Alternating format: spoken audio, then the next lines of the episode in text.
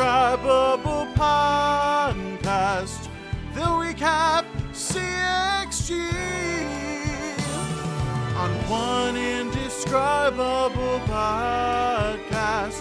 They'll share their points of view, and in this one Paul looks real amped up about the Josh lawsuit, but Bex wants something more evil. Turns to Deadeye friend Nathaniel, but then she gets cold feet and tells Josh everything now. Onto your favorite podcast, where we bring all of our hot takes for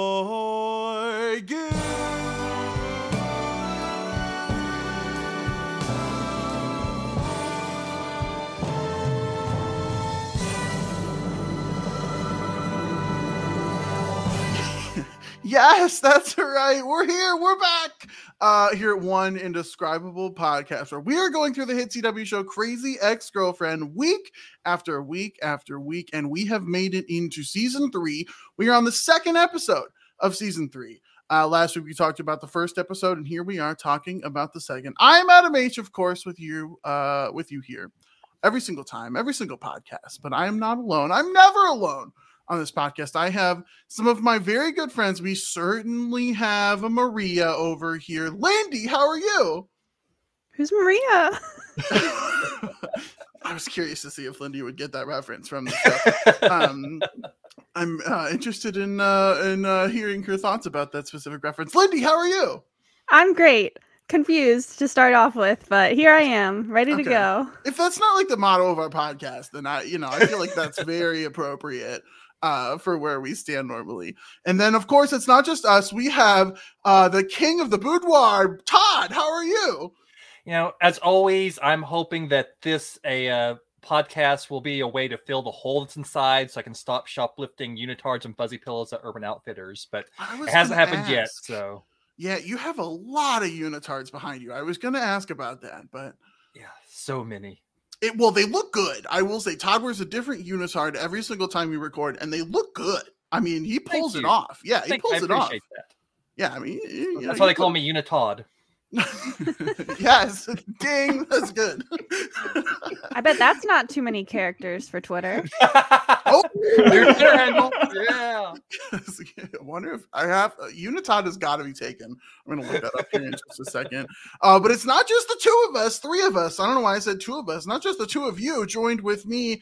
That, yeah, that all makes sense logically, math wise. It's not just the three of us here. We are joined uh, by our very special guest. I'm losing it already today. Uh, someone who absolutely loves to moan when they hit a good patch of plaque. It is Austin Smith. Austin, how are you? That is that is quite the introduction. um, um uh yeah, well I'm I'm excited to be here. Like it's you know it's it's a good thing you you brought me back, but you know I, I want to be bad. I want a bad thing. So let's let's get into a really like wacky episode. I'm so excited. this one is so wild. Um, I'm incredibly excited to get into it. We have some really amazing featured moments for some of my favorite characters. Um, but I am curious, Austin. Uh, you, you basically, I think, had the pick of the litter here when it came to season three episodes, and here we are seeing you nice and early in the season. What was it sort of about this episode that drew you in? Well, so last time I was on, uh, I was on for the the love triangles episode, and that was like really the only song because you guys didn't consider period sex enough of a song to rank. Um, so I was like, okay, where, which episode of season three has the most songs uh, to uh, to target in on? But no, like that was part of it. Let's be let's be honest. But mostly, like the songs in this episode absolutely knock it out of the park. It's a really fun episode for an episode that is like pretty dark in a lot of ways. It's a really wacky one, um, and the songs just they they slap hard um, in in this set. So I'm, I Yeah. can't wait to get into them. They absolutely do. I love the music of this episode. I'm really excited to talk about it. We have all four of us here today to talk through season three, episode two of Crazy Ex Girlfriend. I think that's enough from us. Lindy, take it away. All right, this one is called To Josh with Love. And right off the bat, this is a music filled episode, possibly the most musical episode of the show. And we start off with the season three theme song. And even though this is episode two, we haven't heard it yet. So let's start off. What do we think of the new theme song? Austin, you can go first. Well, I was saying like uh you know how all of the songs in this episode like really go hard except this one. I I am not a fan of the of the season 3 theme song. Like it just doesn't do it for me. Like I I love uh season 1 for its sort of nostalgic classic quality. Season 2 is my personal favorite just cuz I love the the jazzy vibes of it all. Thank you. Thank Um, you. Yes, yes. Uh, but season three, nah, it doesn't really do it for me. I feel like it, it has a good concept there, but it just doesn't quite land it well enough to to stand out for me. Yeah, I think Austin kind of summed up my thoughts pretty well, and that the, the concept is interesting, and I kind of like the idea of it, but in the execution, it just doesn't really work for me the way that the other uh, theme songs have worked for me. I still still like it's not a bad song, but especially compared to the first two, it's definitely out of the three that we've gotten so far, it's third by quite a bit. I don't think I'm prepared to say quite a bit. Uh, I think that is like somewhat close to the season two theme for me, whereas season one is certainly number one with a bullet, but it is the worst of the three. I think I'll, I'll definitely uh, agree with that.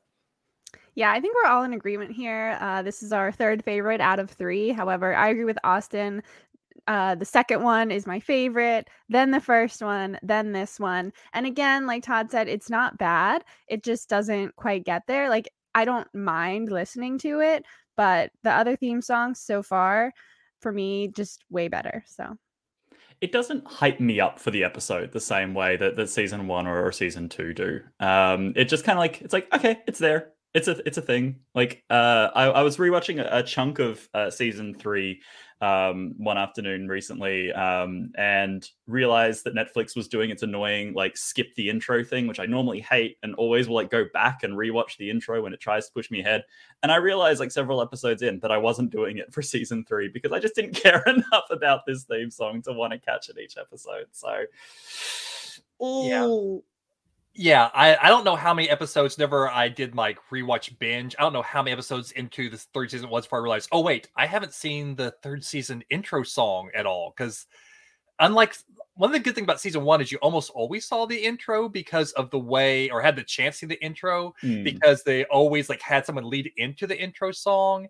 And season two didn't do that as much. It did kind of a little bit have things lead into the intro song, but season three it seems like a lot of the episodes just start straight from recap to the song. And if you skip the recap on Netflix, it just goes straight into the episode. And yeah, I didn't really miss it most of the time. So then we get into the episode. Uh, Paula and Rebecca are at the office. They are working on their plan to sue Josh. Paula's really excited about it. And she's like, Oh, aren't you? This is so much better than, you know, the cupcake idea. Aren't you so glad you didn't do that? And Rebecca's like, Yeah, that was a silly thing that I definitely did not do. and as we saw, she did do that.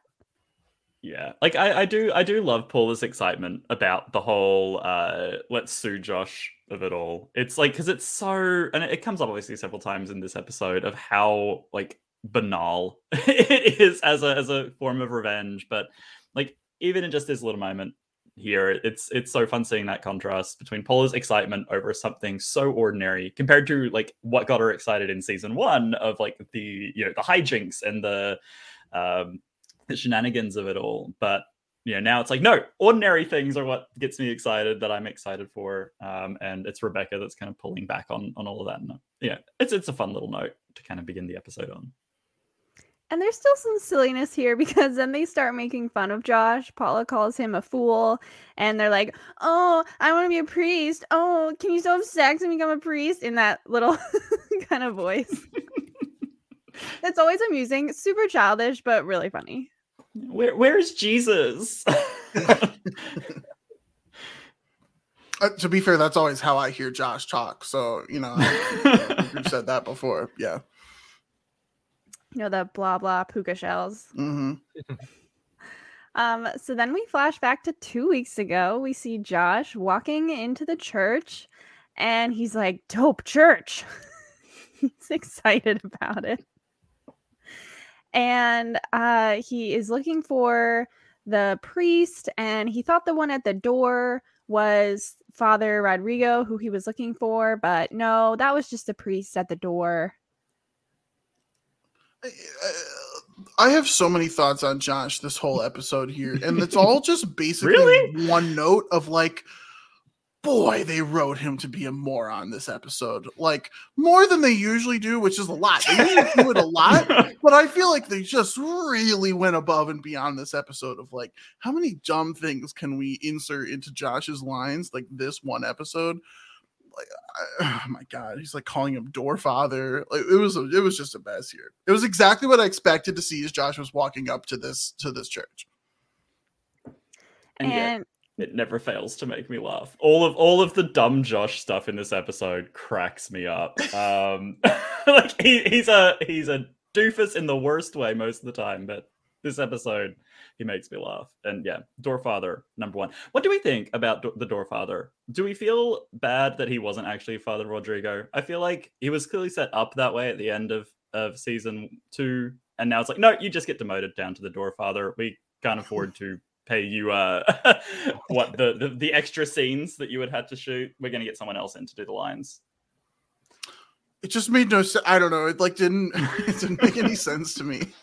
like why why is this not Father Rodrigo? Who cares? Like why why are we we put a gatekeeping NPC there? Like what are we doing? like just let him get to the right father. Yeah, it, it was a little weird. Uh, although I did at least like I recognized the actor who played Father Rodrigo, and I didn't recognize the actor who played the Door Father. So maybe that was part of it. They got someone that like, oh, this is someone that's actually I've seen in other things. Maybe that's why. But I, I have not seen him in anything. I don't. Maybe that's just me, but I, I have no idea what else he's in. I don't know either. Um, but Josh tells the priest like he feels guilty about things in his life, but priests have no guilt, so he won't have to feel that way anymore when he becomes a priest. Like, where's this coming from? Why does he think that? I like to think it's because that's what Father Brah is telling him. I, I we were like kind of high at the end of season two on Father Brah, or at least I'll rephrase. I think that's what Josh is perceiving Father Brah to be telling him. I, Yeah. that's probably not actually what the yeah words don't throw Father of- under the bus on this Well, Yeah, I'm, gonna is- throw, uh, well, I'm gonna throw him a that's little definitely bit not under what the bus. Brah told him. That's definitely not what Father I'm gonna throw him a little bit under the bus, but I think it's pro- it's certainly what Josh is perceiving those words to be.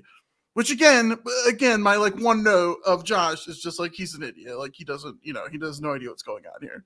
Yeah, he has such little concepts of even just like the religion that he practices. You know, that's I think that's something that gets me about this. It's like it's not like he was like someone who was like coming into it and knew nothing about it, never gone to this church before. And like, yeah, no, he is supposedly a practicing Catholic, and his concept of everything is just very off.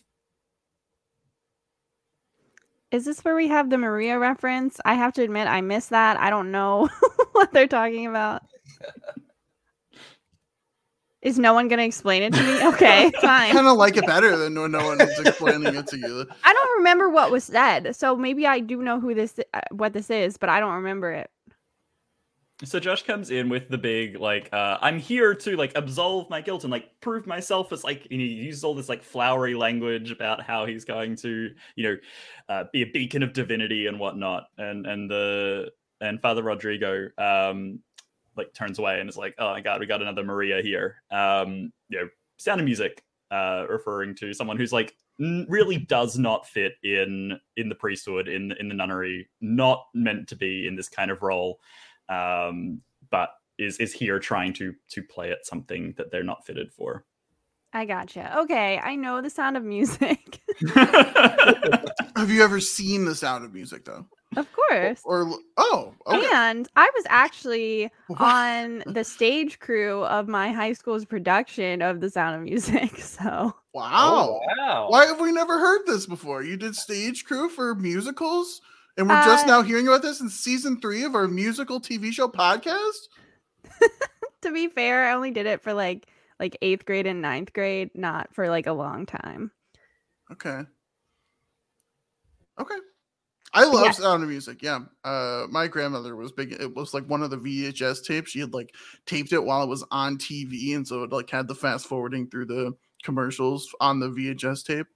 Yeah, It's always the best part about like the old VHS tape, like recorded off the TVs. You go back like ten years later, and you've got all of the like dated ads. It's Mhm. quality stuff, real real time capsules, movies recorded off the TV.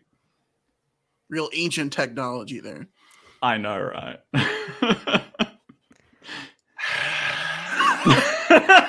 God's just sighing. Yeah, so make sure that the microphone caught that sigh. Yeah. oh yeah. Oh yeah. There we go. Might have caught it too much that was there. some That's the one. ASMR there. Yeah. I think the listener just caught something too. My goodness. Uh, so then we already have the second song of the episode, and it's far from the last, but this one is I've Got My Head in the Clouds. This is a Josh song. Uh, Todd, what do you think of this one? I, I'm very torn on this song. Uh, it's really catchy, like super catchy. Like I have had it stuck in my head nonstop since I rewatched the episode, and I love the dancing. Like Vincent Rodriguez dancing throughout this is just amazing. It's like one of the best things about the number is just like the dance breaks and everything through it all, and it's really clever.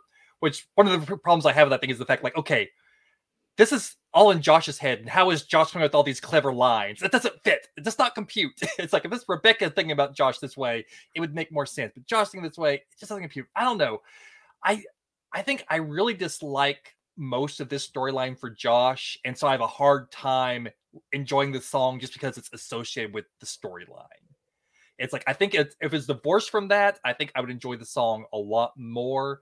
But just because it's part of this storyline for Josh, I don't particularly care for then it kind of dings the enjoyment of it for me a little bit. Like I said, it's like a catchy song, has some really great lines, but there's just something about it that I just don't connect to the way that I probably would if it was like done in a different uh, plot line or different characters or something. I don't know.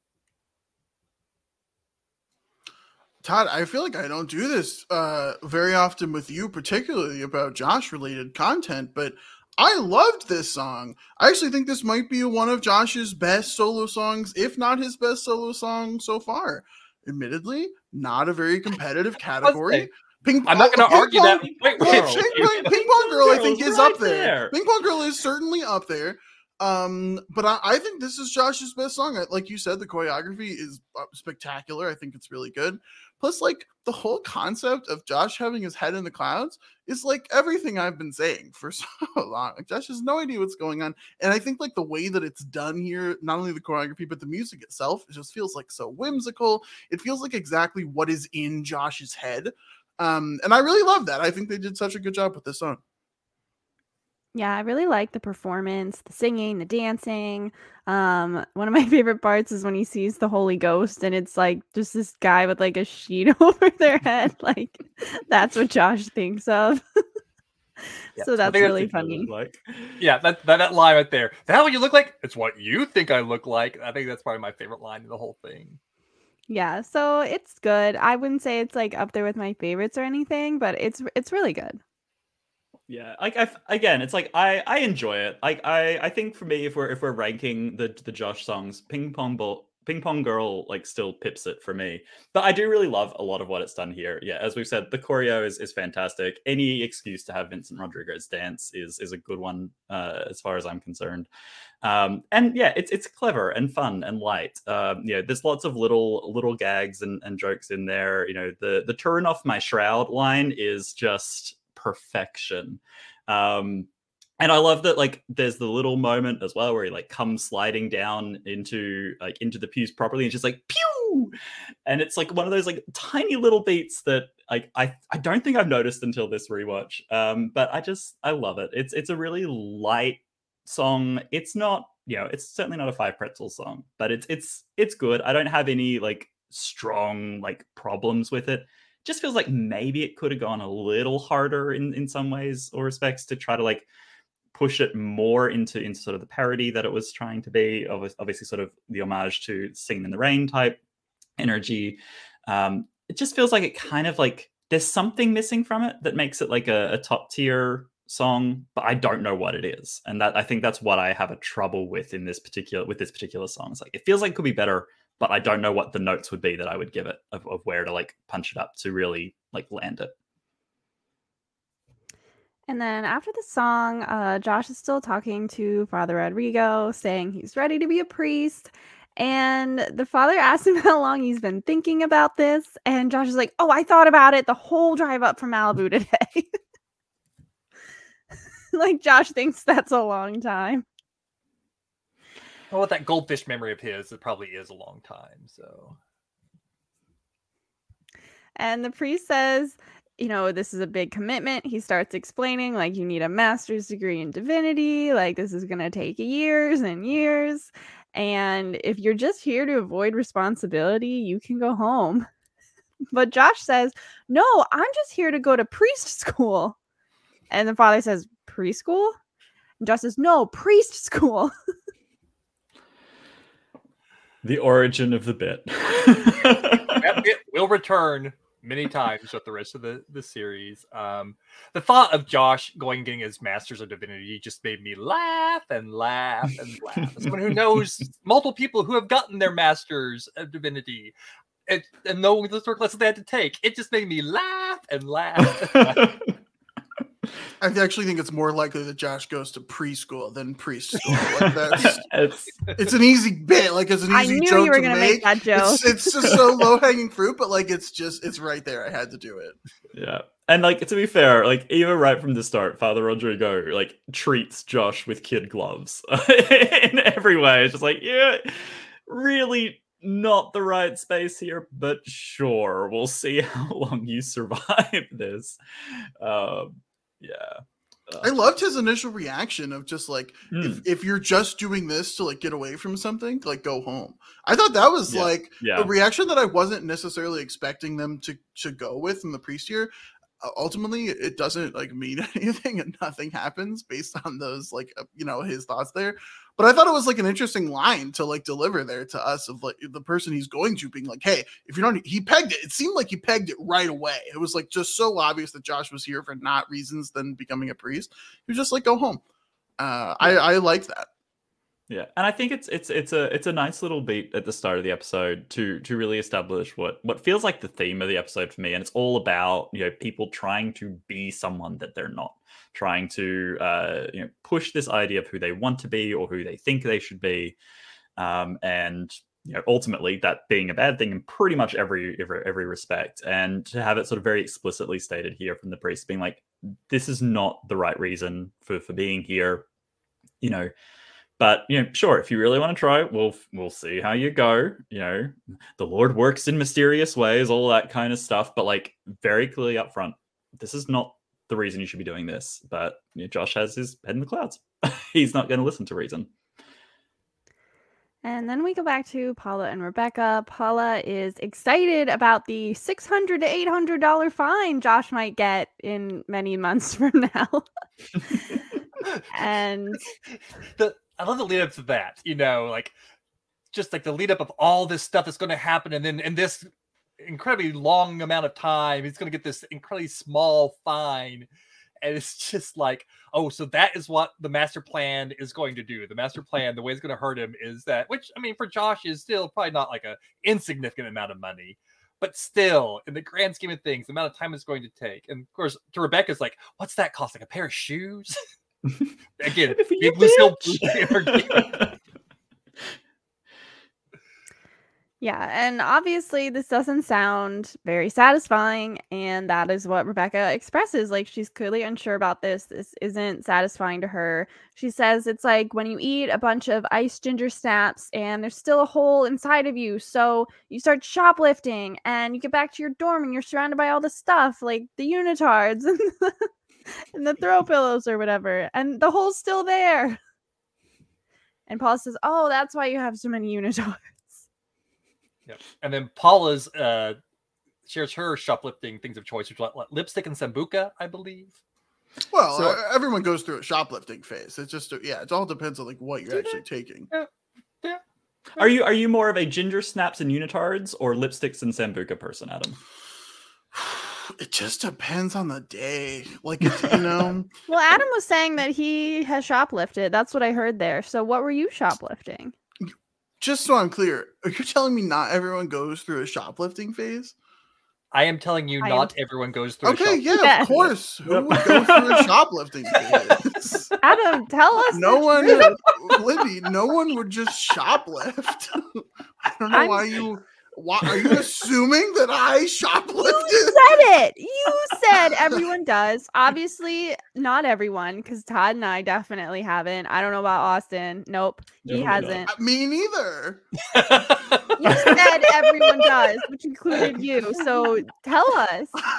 Clearly, not everyone does. I mean, gosh, sometimes it's just like you forget to scan some stuff as they get put into the bag. Uh, you know, it just occasionally potentially happens to other people, like some friends I know.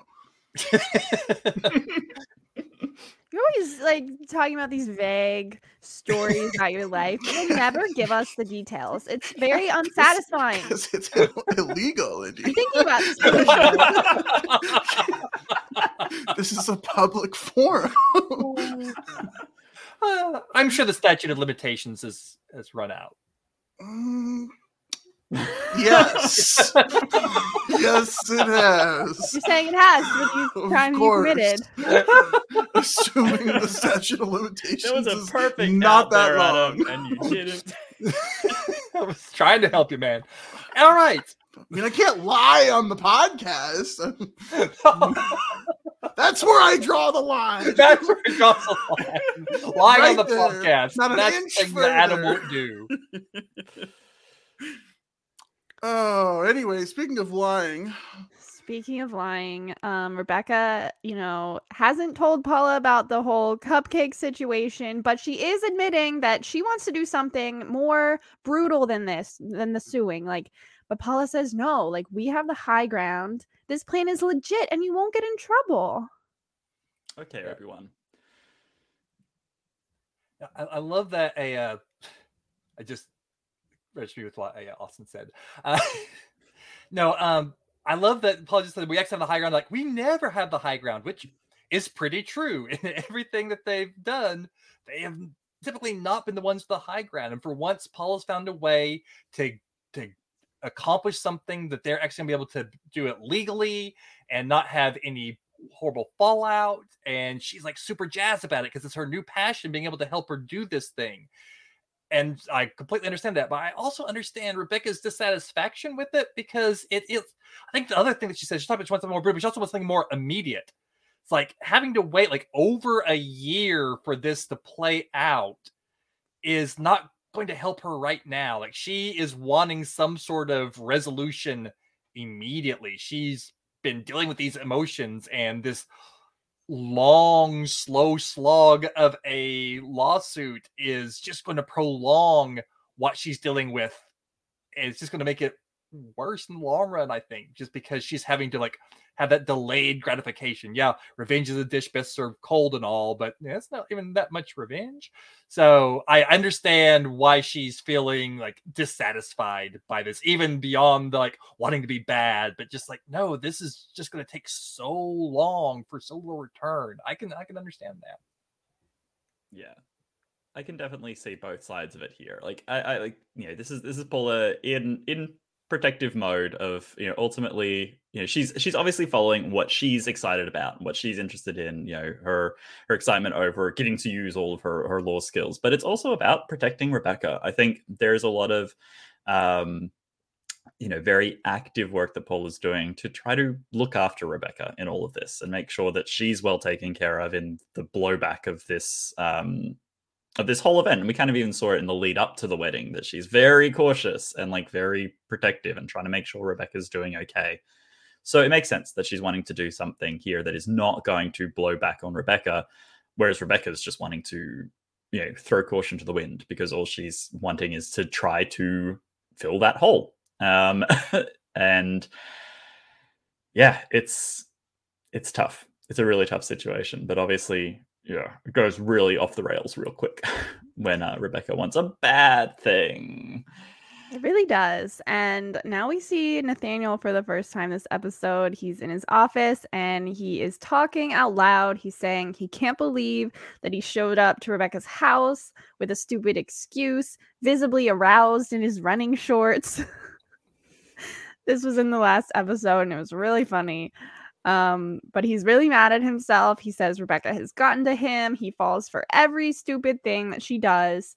And then we see that he is talking not to a person, but to a photo of himself on the wall, uh, his water polo picture.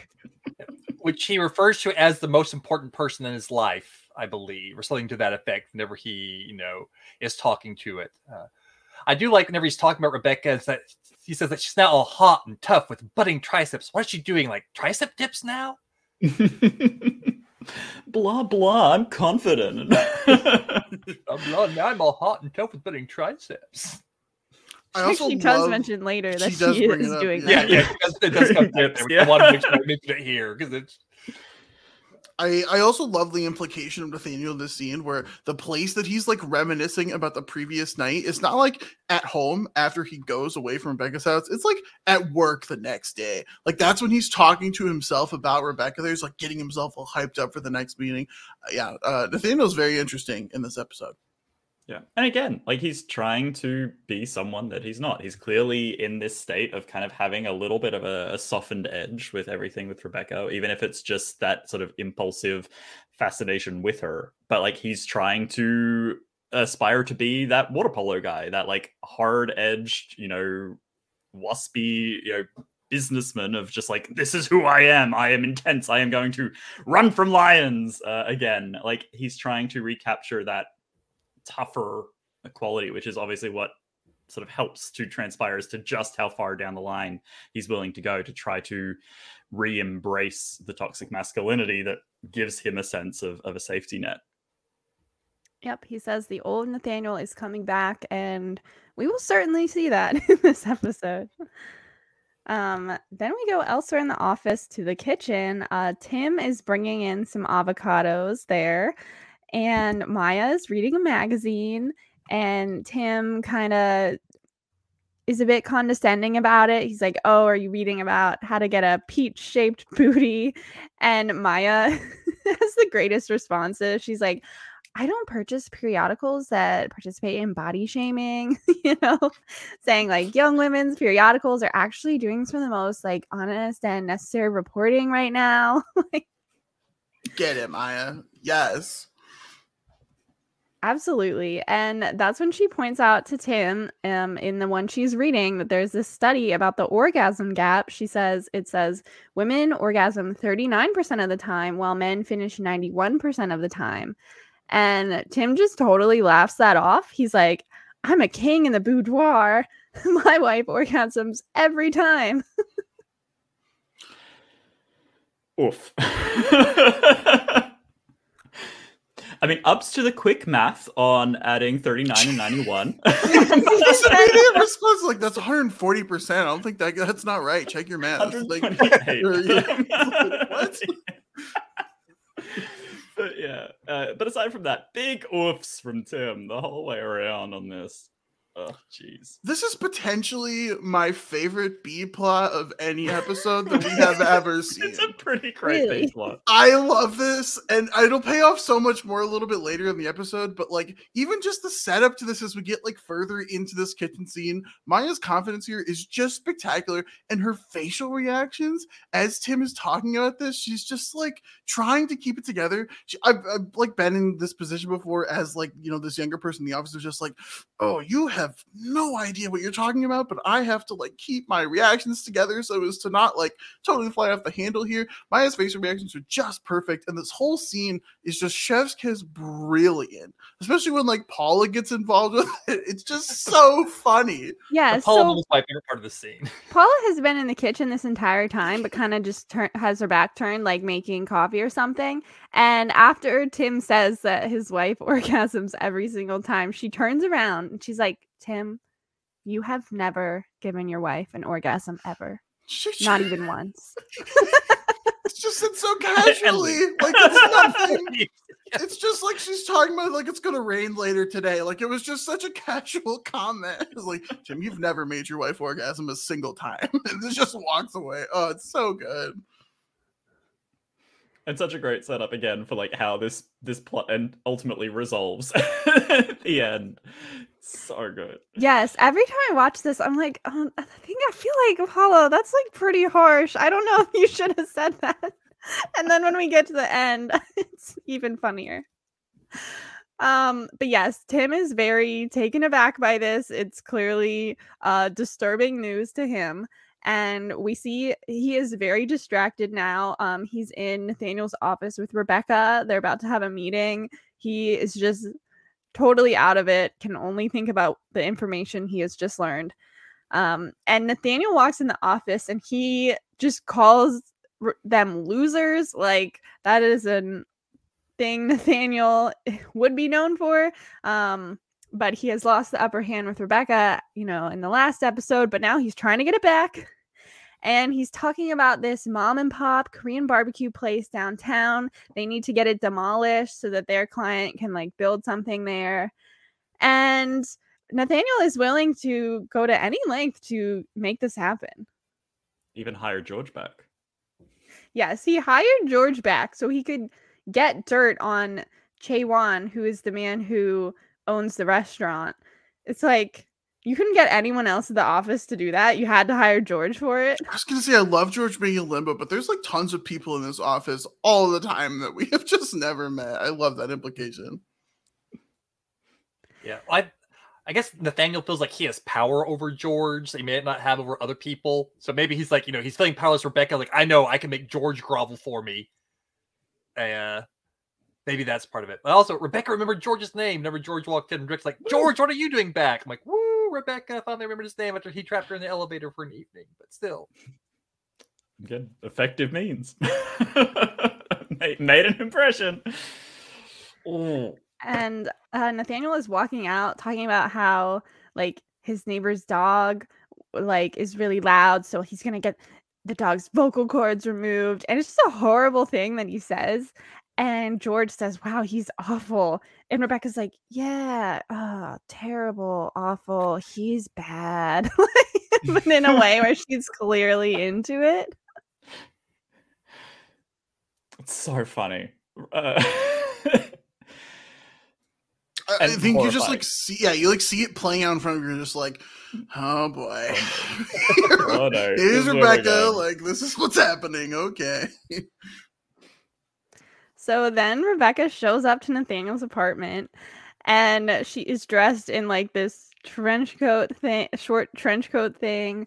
Um she comes in and says she wants his hard throbbing ruthlessness and she wants it bad. It's visceral. that is a, uh, really paints a a picture. visceral grating. I love that line. It's so It's so- funny. so good. It's so This whole good. scene. Uh, she describes him as an evil genius, a monster, a dead-eyed fiend. An amoral sociopath of no conscience. Oh, it's so Yeah. good. And Nathaniel is like, who talks like that? And this is exactly like, uh, you know, in season two, and he was like, you talk like an old timey something. like, Detective. Detective. Yeah. detective. yeah. Um, and she's like, shut up. I need you because you're the worst person I've ever met. Which is, and Nathaniel's response just reinforces that. He's like, well, clearly you didn't summer in the Hamptons. Ugh,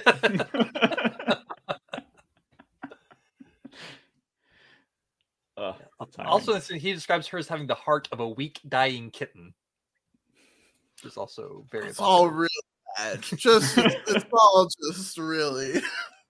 it's all it's all horrendous but it is so well like scripted and written like the repartee is so good so quick-witted and i think that's one of the things that i find really fascinating about rebecca and nathaniel as this like pair of characters is that there is so much similarity in the way that they interact and like banter especially compared to um josh who can he probably doesn't even know what banter means um and greg who's more sort of like he he like carries banter but he's a bit more sort of dismissive in the way that he sort of throws it around whereas there is this like uh, you know, combat almost between the way that Nathaniel and, and Rebecca engage, um, which I think is really interesting and fascinating. Well, and to that end, like I, one of the things that we didn't see with Rebecca and Josh, or with Rebecca and Greg, was like sort of a constant change of power dynamic. Mm. And in not even that many episodes with Nathaniel, we've already seen it flip flop a couple times now. And so even like here, you know, where is that attraction coming from? Who has control? Like, how is this train going to spin off the tracks? And how bad is the catastrophe going to be? Like all of that sort of like gets happening here quickly. And also because both of them are trying to again be someone that they're not. They're both sort of trying to sort of push at the edges. Like Nathaniel's trying to downplay his like legit sort of fascination with with, with Rebecca and is trying to be a bit harder and colder uh, in an effort to try to squash that down. Rebecca's trying to amp up this uh you know ruthlessness because she's wanting that immediacy of being able to get revenge on Josh. So it's this like they're also playing at who they are, which is adding to this dumpster fire of a of a you know of a train crash. There's an analogy somewhere in there. It's all kind of it's all kind of a mess, like this whole relationship. Yeah. Well, at first, Nathaniel tells her to get out. Like, he doesn't want to be part of her drama. But she starts explaining, like, I, I need evil schemes. I'm trying to come up with them, but mine are all childish. Like, I need your help. And she basically seduces him and is like, I know you want me. I've been making you wait for it, but not anymore. And that is when we get the next song of this episode Strip Away My Conscience. Adam, what do you think of this one? Lindy, I love this song so much. Uh like the the Chicago all that jazz vibes here. The choreography is just brilliant. Like the way that it is executed there in that scene is just incredible. Like her throwing Nathaniel back on the bed, the use of like the the backup dancers there. The song itself was really good. The whole vibe was just incredible. Uh this this is such a this is such a good song. Top tier song of the whole season here, I think. Yeah, the, the Bob Fosse vibes are so Mhm. strong. You mentioned Chicago; Mhm. it's also like real big, sweet charity Mhm. uh, as well. You know, the choreogra- choreography is like flat up, just Bob Fosse you know, to a T, and it's just amazing. And the even beyond that, like the lyrics are great. There's one point where like innuendo, just cracks me up every time. No, I love this song. And also, one of my favorite bits of it though is at one point she uh, refers to him as uh, Professor Snape, and he plan point like points his finger on that nods like yeah. So I love like the callback to their Harry Potter conversation before. I just love that little bit of like a callback to the stuff that they already know about each other, and him just like acknowledging, oh yeah, yeah, I see what you did there. I love this like a, a really brief moment in the song, but I really love that. It's yeah, it's so well done. And like like you guys, like I love like I love Fosse choreography in, in any circumstance, and they do such a good job of of evoking that feel and energy, using the the backup dancers to uh you know not only you know add to the the tone and feel but also like add to the humor of, of the whole thing like you said with like the innuendo or or my favorite like uh bit is is where uh rebecca's like uh you know it's like we're gonna slither like a moray and they all like are like eel it just is one of those like really dumb little things that just warms my heart in terms of this like landing as a perfect song um it's so good and yeah the the lyricism is so clever um you know the with its with its innuendos and and jokes it is so funny and so well done Yeah, I agree with all of you. It's an excellent song, choreography, the lyrics, just the whole thing. I also love Nathaniel's face throughout it. He's just like s- he's just experiencing all of this like it's really funny. So, it's a great song. And then when it ends, Rebecca says, "If you help me destroy Josh Chan, I will let you do anything you want to me." Yes, that that thing you just thought of. I'll let you do that to me. yikes yeah. It was a hot tub filled with evil instead of water indeed Then we switch gears a bit back to Josh. Um, White Josh and Hector are visiting him, and he is telling them about what it will take to become a priest. You know, the four to six years, all of the other stuff on top of that. And the way he's talking about it, White Josh is just like, Wow, you hate this. I love that line read too. Just like. Yeah, and Hector also says like this is ridiculous. Come home. And they're there because no one has heard from him since he bailed on the wedding. Like it's been 2 weeks and none of his friends have even heard from him. And that's when White Josh says, "Yeah, you just father, son and holy ghosted your entire life." And he is so proud of that joke. Yeah, that's my favorite bit about it. the fact he, he's like so proud, and then Hector also, and they're both like laughing and like you know, you know, fist bumping over how great a line it was. I, I kind of love it on shows like that whenever people like make jokes and then acknowledge that they made a joke and they're happy about making the joke. You know, and always kind of uh, amuses me to have people like, yeah, yeah, I'm not really in a sitcom, and most people, most time people make joke and they want to get a reaction, you know. So I always kind of appreciate whenever they like they they break the the TV character mold there a little bit and actually acknowledge the fact that they made a joke. It kind of cracked me up. It felt like one of those lines that you were like you you thought of a couple days ago when you were like going to Mm-hmm. go meet Josh there, and you're just like, I'm gonna use it. Uh, it's gonna come. it's gonna come up. He's like, I'm gonna "Crushed get in it." there. and to be fair, it's a quality. Yeah, it's a good line. It's a, it's a good line. it is a good one. Worth the lampshading. And then Hector asks Josh what Rebecca said when he talked to her. And Josh is like, "Oh, uh and they're like, "Wait a second, you haven't talked to her?" Um, but Josh says he's had an apology email in his draft in his drafts for weeks. Damn it, This is so bad. Oof. so bad. There are times on this podcast where we've been like, "Yeah, Rebecca, you probably shouldn't mail your poop to Josh." and then there are times when it's like, "Yeah, I kind of get it. Like I wouldn't do it, but I get it. Like I understand. you understand the sentiment. Like I get. uh, you- You're telling me he sent a, a, an email. When's the last time you think Josh sent an email to someone? Like, I, oh my God, Josh, just terrible.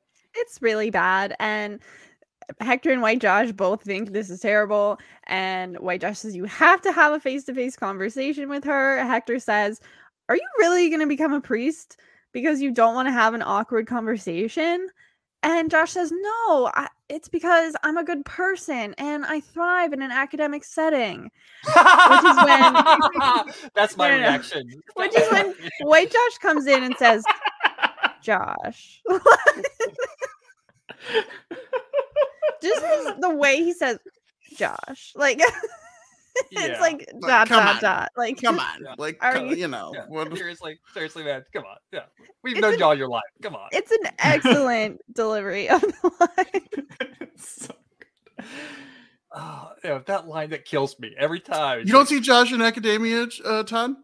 You know, Academia? I don't hard believe. I don't believe. Uh, thriving in an academic setting, and the fact that he says it with a straight face is the best part of it. You know, like he's like he's indignant that they're questioning this because obviously, obviously, Josh is someone who thrives in an academic setting. Like he, everyone should know this about him. You know, I'm just like, wow, denial. Well, uh, uh, he said earlier denial is just a river in Egypt, but I don't know. I think it's something else. Here. might be a couple. He is not willing to admit that this is not what he wants. And he's saying he likes it a lot and he thinks he's gonna major in Christmas. It's lines like Oh, that geez. where it's just like, what are we doing? Like, it's Yeah. it's not it's not funny. Like that, I think that's my biggest problem with it. It's not like he's making a dumb line or like I'm laughing as a result of it. He's like saying I'm going to major in Christmas. I'm just like, you're you're an idiot. like, what do you mean you're to major in Christmas? Who told you that anything like that was going to happen? Ugh, he's just such a he's a moron. Yeah, it's one of the things I, I've been thinking about a bit recently because like in a lot of like sitcoms, I really like like often I enjoy like the more dim bulb characters. Like there's a, a lot of times some of my my favorite characters, one that I, I find entertaining, but with Josh, it just infuriates me more often than not. And I don't know if it's because he's being a uh, put as the romantic lead, and so I have to like give more weight to him there than that, or just because I feel like it's very inconsistent, the writing of like how dumb he is. It's like this roller coaster of he's as dumb as they need him to be in the moment.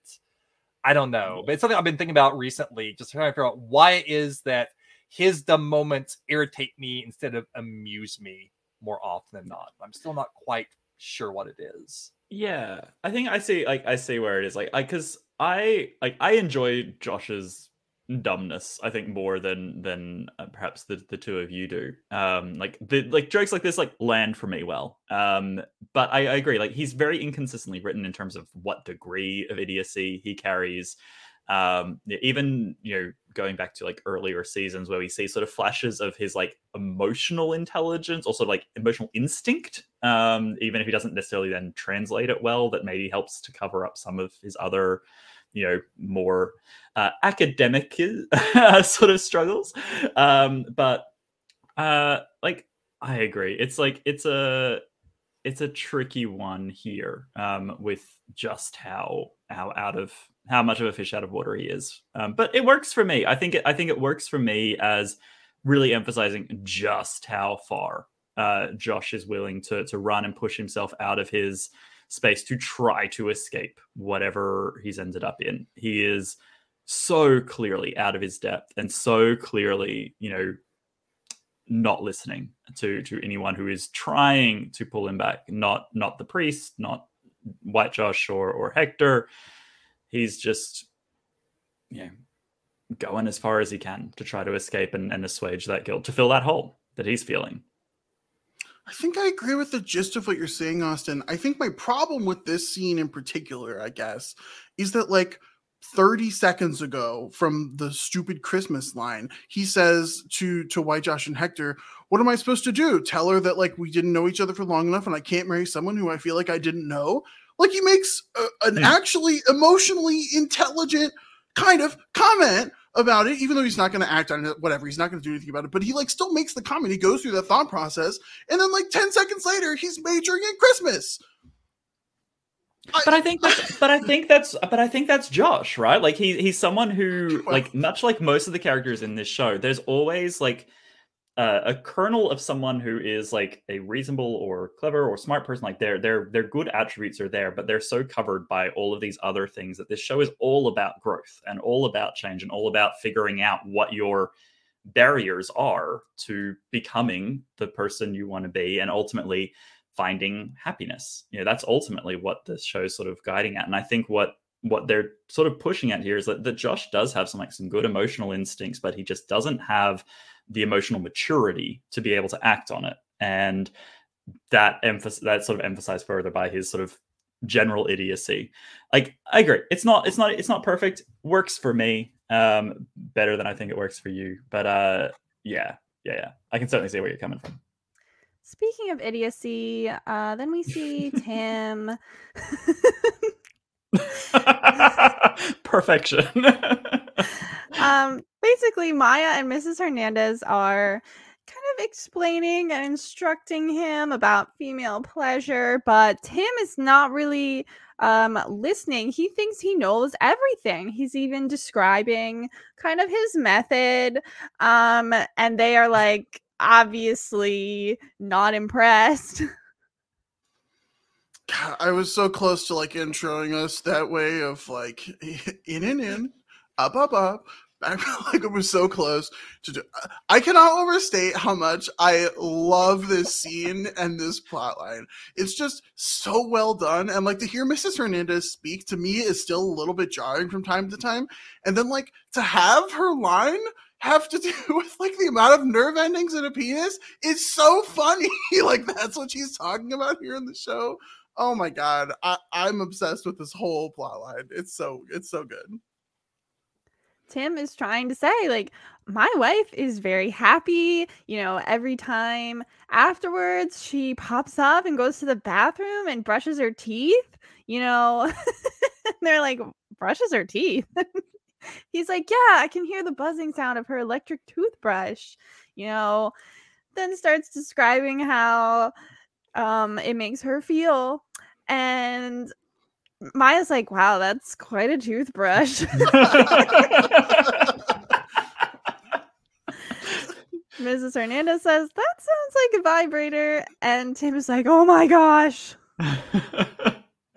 it's so great. This whole scene, like, it's so great. And like what what I love about it as well is is just Maya's like you know directness about it all um, but then also sort of smirking under her breath as uh as tim doesn't get it while her mrs hernandez is just like nope to the point Yeah. that's what this is but i love as well like and and cxg does this a lot but like it just like here here's some like straight up sex education for all all of you watching like this is this is the this is these are the facts here we go we're just dropping them in in this like very casual way but filling it around with a with a lot of humor and and a really ridiculous b plot here It's so funny. Both mine and Mrs. Hernandez's face when Tim is just like, "Yeah, would you assume the my favorite position on top, going a mile a minute?" And it's just like their facial reactions is so funny. Oh, I it's it's just so good. And then we see elsewhere in the office, Rebecca is asking George where Nathaniel is, and he doesn't know. But he's like, "I have to go plant dead rats in Chaywan's kitchen." Oh, oh, that's not good. That's not good. Well, while he is out describing paintings to the blind. and I, I love I love this beat as well because it comes up the first time Shay one's mentioned of like George and Rebecca being like, "Oh, isn't he sweet? Let's do terrible things to him." He's like the greatest person ever, according to everything we know about him. And Nathaniel wants to destroy the restaurant and is making George plant dead rats there because they can't find any actual bad things about it. It's really sad. Um, Yes, and for Shay one. Rebecca is saying like uh, Nathaniel hasn't gotten back to her about her proposal. Um, but that is when a man comes in and delivers a fancy box to Rebecca, and there's a note inside that says "Proposal accepted. Meet me tomorrow night on the noof." And then Rebecca realizes, oh wait, it says roof. Calligraphy's Calligraphy so is confusing. confusing. I thought that was so funny. Uh, so whenever Rebecca is like, he hasn't accepted the proposal, and it, it was a good proposal. It was like a real good proposal. Like it was like a appealing proposal. Like it's been doing triceps dips. So that's what she tricep dips. So the proposal has been doing triceps dips. Yeah, and I love there's an outfit in the box as well. Um it's a very sexy outfit and I love Rebecca's delight at every turn. she picks up everything in the box and she is just so utterly delighted, excited about this. Um and it, like it's a sexy outfit and she's kind of talking about that and Tim walks by and he's upset. He's like, "Why is everyone in the office always talking about sex?" And Karen's not even around anymore. So Yeah. But also like part- fair point. Like if this were a real workplace, that's not great. She's she's literally unpacking this box of lingerie in the middle of the open floor, and like oohing and eyeing over it. Oh, jeez. can, can you imagine the Tim plotline if Karen had still been in the Oh, office? Oh, Oh, bring in God, Lord. Angelique. That would just be that would be so brilliant. Ah, I miss I miss her even more now. Um, and then we cut right to Rebecca arriving on the roof. Um, actually, the roof, and it's funny because I immediately noticed, like, oh, she's not wearing the dress that was in the box. She's wearing like this great dress, but it's not the same one. and um, she walks up to Nathaniel, and he's about to compliment it, but he's like, "Wait a second, where's the dress that I brought you?" and Rebecca says. I donated that to the West Covina Middle School Drama Department because only a 13 year old girl could fit into it. she says, Don't even get me started on the lingerie. The bra was like two delicate tissues held together with floss, and the panties sliced my muffin top into a hamburger bun. Just like up in this nice dress, Nathaniel's in like this really nice suit, and her line delivery of this was just so funny. And she means then- like, okay, sorry, I'll be sexy now. Like, Right. Yeah, it's like- like- sorry, it it gets back to kind of it happened like last episode too. Like she's like putting on the act, and then she's like real Rebecca shines through. And she's like, okay, okay, sorry, sorry, I'll go back. Yeah, yeah. You know, like, like, like evil Rebecca last time. This time it's sexy Rebecca. So I always Mhm. love that, like saying like the real Rebecca poke through. She can't keep the facade up for too long before real Rebecca has to rear her head. And uh, she asks why Nathaniel changed his mind about the proposal, and he says, "Oh, this is just sex. It's just a transaction to me." But like, obviously, you can tell by his face that it's not. but that's He's what he's so saying. obviously lying. So obviously lying. Um, and then a helicopter arrives, and this is amazing because there's like a table with like champagne on it, and the helicopter is trying to land, and it's so windy. Everything's getting knocked over. They have to like duck, and they're like, just land. Um, but they're trying to pretend like this is sexy. It's a helicopter. like, it's such a dumb gag, but it it gets me. Like I think that's what this episode as a whole is. It's like there's just so many dumb little things that just they just land for me for one reason or another, and this is just perfection. this one felt so out of place to me. Like uh, the, uh, the first time watching, like the helicopter goes down, I was like, "Where are they going? Like, are we going like to another state? Like, are we going across the country?" No, it's just to their little local jazzercise whatever. like, sorry, it's been lattes. Oh, so, sorry. Normally so, that's my bad. Yeah, my bad. My bad. I loved right, it. Dude. I thought it was hilarious. I did not mind it at all. Like, I think the point is like yeah, they don't need a helicopter, but Nathaniel's super rich. Like, why wouldn't he go all out for this? But like, it's the same thing as like dropping, you know, the whole sexy vibe to talk about how the lingerie was ridiculous and then going right back to the sexy vibe. It's like the helicopter coming in, everything's super windy, but like, oh, this is so sexy. my favorite part of it is my favorite part is them just going, just land already, just land. but yeah, you're right. It's like it's very out of place, but this is a very like scattered all over the place episode. Uh and it feels like by design. It feels like by design to me. Like it's intended to be very like false because everyone is trying to be false in this episode. Speaking of being false, they arrive at a masquerade party. um and they're kind of in this entryway part before they see anyone else. This guy walks up with a box which has like two masks for them. Um and rebecca is so excited. He's like oh i didn't mention it was masquerade. She's like no you didn't mention that. I would have remembered if you had mentioned that I love this moment so much because we again we had seen like like the little burst of Rebecca shining through, but this like excited Rebecca um, like like that the, her line reading like no you didn't mm-hmm. mention that I just love it so much. She kind of shoves him and she's like so giddy and everything. It's just it's such a great moment. He's like kind of like all right, all right come on calm down calm down calm down. She has every reason to be giddy too. I've never been to a masquerade party, but I would love to. I feel like the I, uh, the concept is very alluring. I love that idea of the mask. You don't even know who you're talking to. Okay, Adam. So so what what animal mask would you wear to a terrible person masquerade at a Spin Laddie's gym? Okay, so let, this is full context. is a terrible person's party I'm attending. We'll sort out that uh, situation uh, later off the podcast. Uh, and I'm picking an animal. Okay. Do you know animal? Do you know an animal? Yeah, I was gonna say it could be any. I wouldn't even know. Lions, I mean, Adam doesn't know the difference between yeah. lions and tigers, mm-hmm. so I don't know. This is a good question. Rebecca, yeah, Rebecca had a great lion mask. To be fair, I um, feel like I would want something very like I, I would want something that sort of like pops. I would want like a cheetah type situation. I would want like a like a you know something with like a, a, a print, like a peacock mask. Is that a thing? Like, could I have a peacock mask? Sure. Yeah, that's what I think. That's where I'm going. What about you, Austin? What are you wearing to the terrible person party at the Spin Laddie's gym? I think I'm wearing a wallaby mask, which means you would have no idea that I'm even there because you don't even no clue. yeah, it's just uh, you know, nice mask. Uh, was that a bear? I'd be no clue. Um, I don't know if you guys have seen this. Um, there's this movie. It's like a Cinderella story with Hilary Duff and Chad Michael Murray. You know what I'm talking about?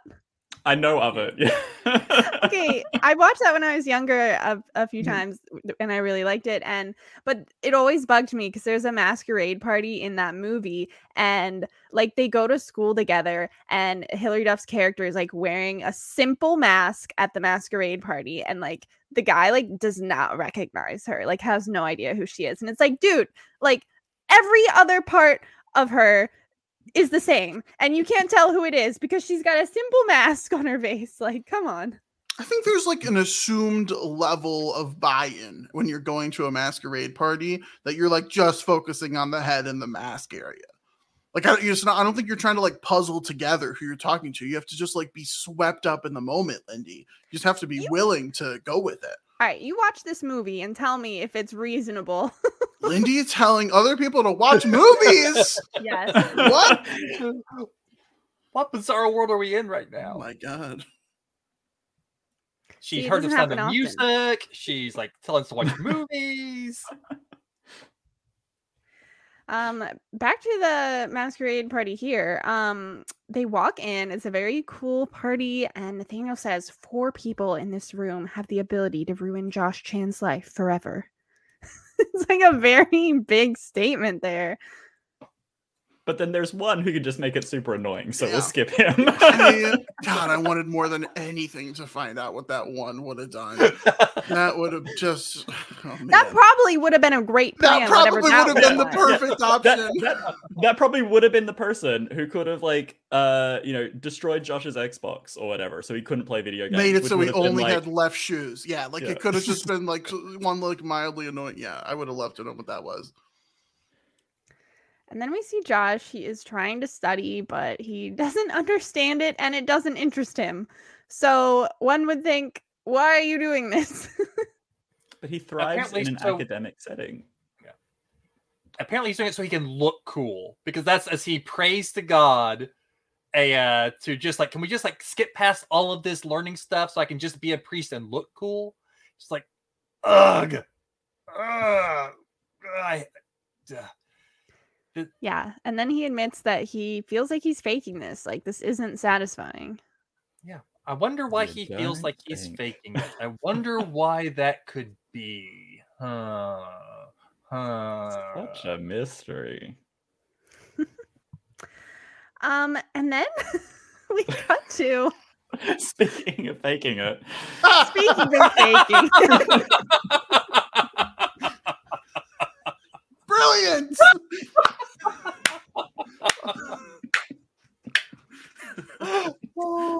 Yeah, yeah, that is the theme here because we see like echoes of what Paula and Maya and Mrs. Hernandez have said to Tim. Um, and then we get the next song of this episode, already the fourth one we're talking about, and not even the last. This one is the buzzing from the bathroom. Uh, Austin, what do you think of this one? Oh, this is this is so good. Uh, this is so good.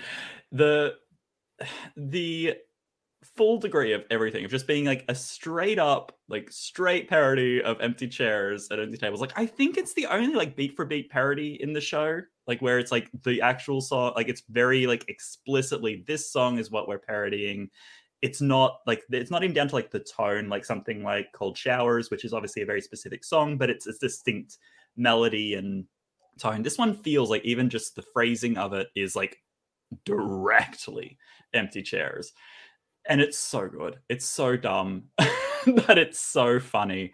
And it's sold by the fact that tim has a really lovely voice through, this like ridiculous song.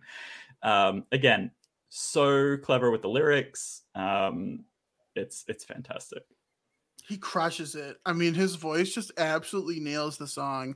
Um, and so obviously, I'm a huge fan. Anything Les Mis is to get me, of course, like that's a given. But like the way they do this is just so freaking good. Um, and I, the one thing I will say, we have talked about before how they sometimes do parodies of songs versus song styles. And I think generally speaking, we have been much more uh, in favor of, we've enjoyed it much more when they do it more based on the style than a song itself. I think this breaks the mold completely. I think they just absolutely knocked this out of the park. And like you said, Austin, it is basically a beat for beat of empty chairs and empty tables. Uh, it was so good. The uh, you have it in our notes, Austin, but like the way they do sort of like the end of lines versus the start of another line, how they sort of like cram in some stuff that they probably shouldn't have gotten to get in there. really skirt the censors it's just so funny. Uh, I, yeah, I absolutely loved it. Maybe I should have another listen because I don't know about this one. I think the performance was great, obviously, but I think maybe it's because I don't know the what the song it's parodying. Um, yeah, sorry. I, as we know, I don't have the knowledge of musicals that you all do. Um, but for that reason, I just like I don't love it because it's just like uncomfortable. And that's I mean, that's what it's supposed to be, but that means like I don't love listening to it. So Yeah, and and I kind of fall in the line like I do know the song, and for me, uh, kind of like Adam talked about, like Adam feels like it breaks the mold on the like direct song thing, and for me, it doesn't.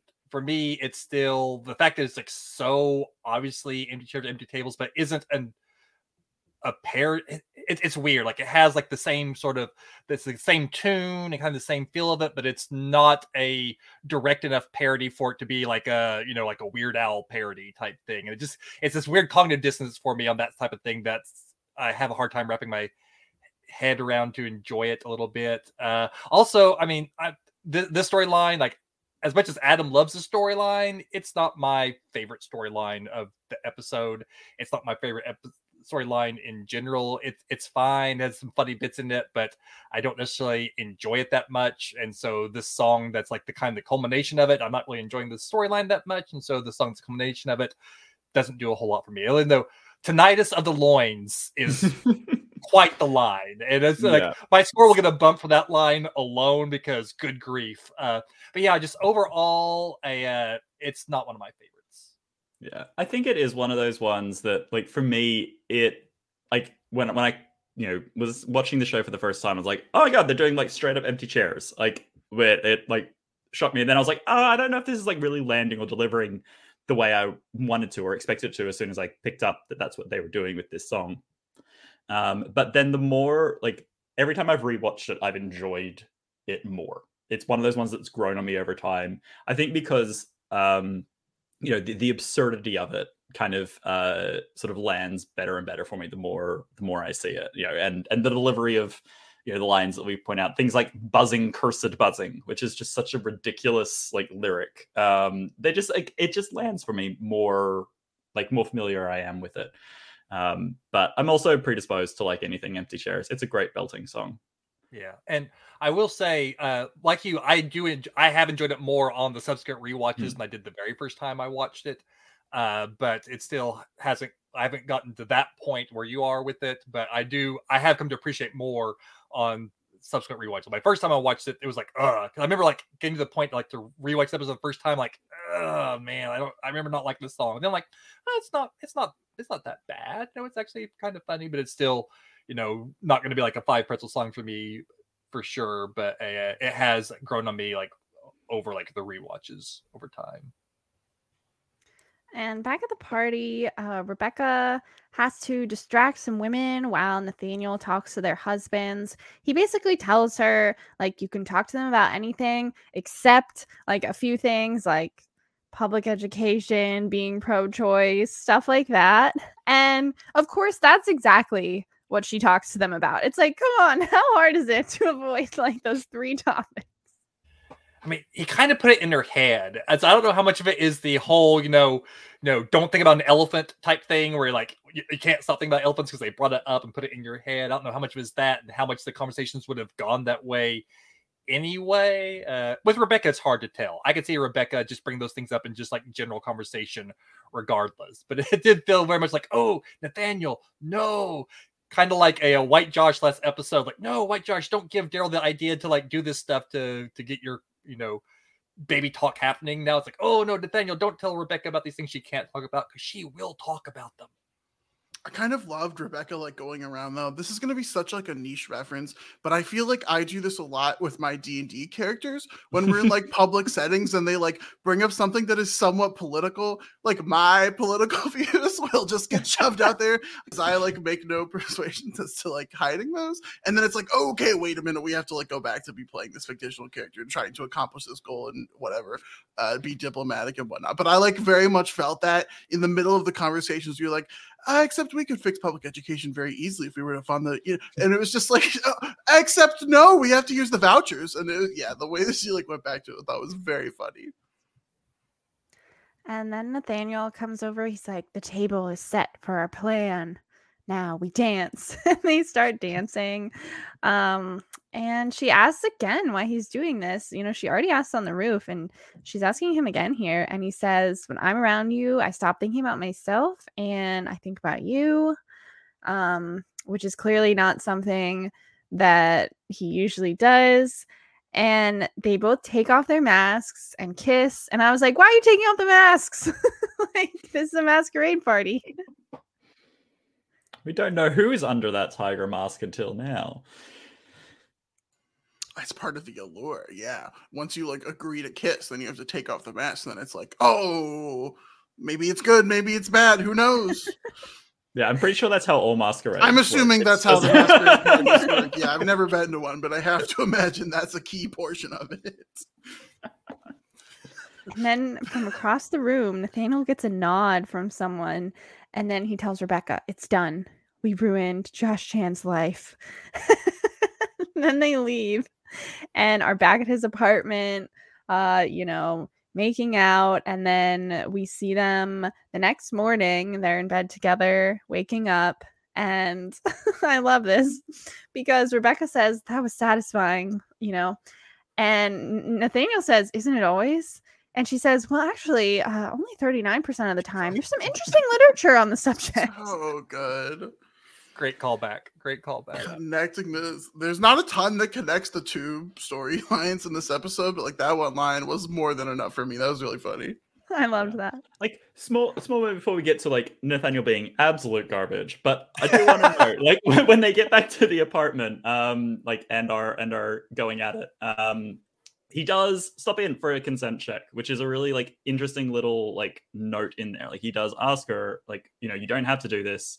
You know, we made a deal, but you don't have to do this. But Rebecca's the one that is like, no, I want to. I've always wanted to, and they they continue forward, which I think is just like an interesting little note again of how there is like a softer person in, in amongst all of these like facades that everyone's wearing, all these masks that everyone's trying to put on throughout this episode.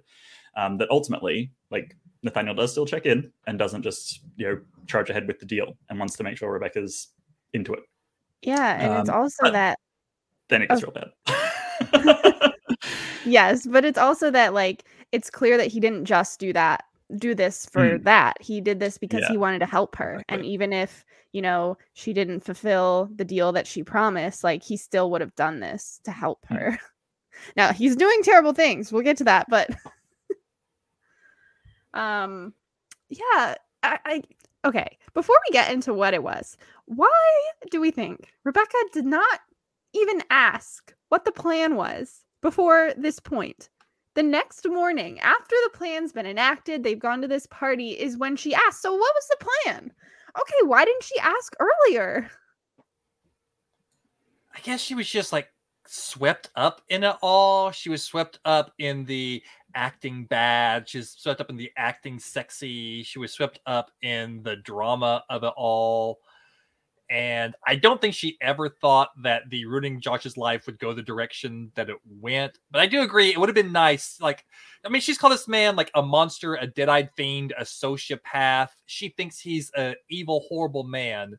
She probably should have like checked in to see what things he was planning to do to ruin Josh's life. It probably should have come up. I do think she was just like caught up in the fantasy of it all because it was like the the masquerade and everything. It's just the, it's like something out of a movie, and we've seen her before get caught up in that sort of like drama and role playing, and so I think that overrode her stopping down to think about what the logistics of it all was going to be. But yeah, you probably probably should have asked first.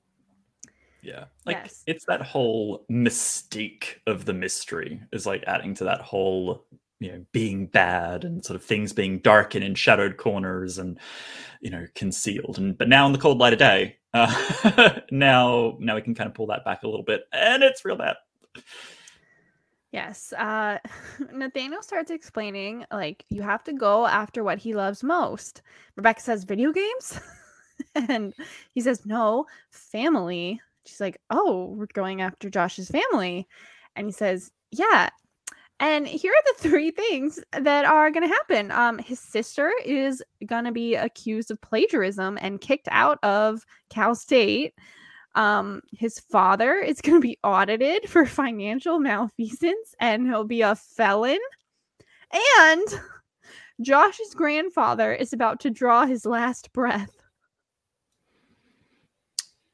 Um, I mean, that escalated quickly. I certainly didn't think this was where this was going when I saw No. it for the first time. Like you're telling me you like wake up the morning after, like uh, you know, whatever this big romantic masquerade ball evening. I murdered, just committed some light murder. Uh, Just- nothing just crazy. casual just murder. so you know, it was um, yeah. Like we're asking, like why didn't Rebecca check in with Nathaniel?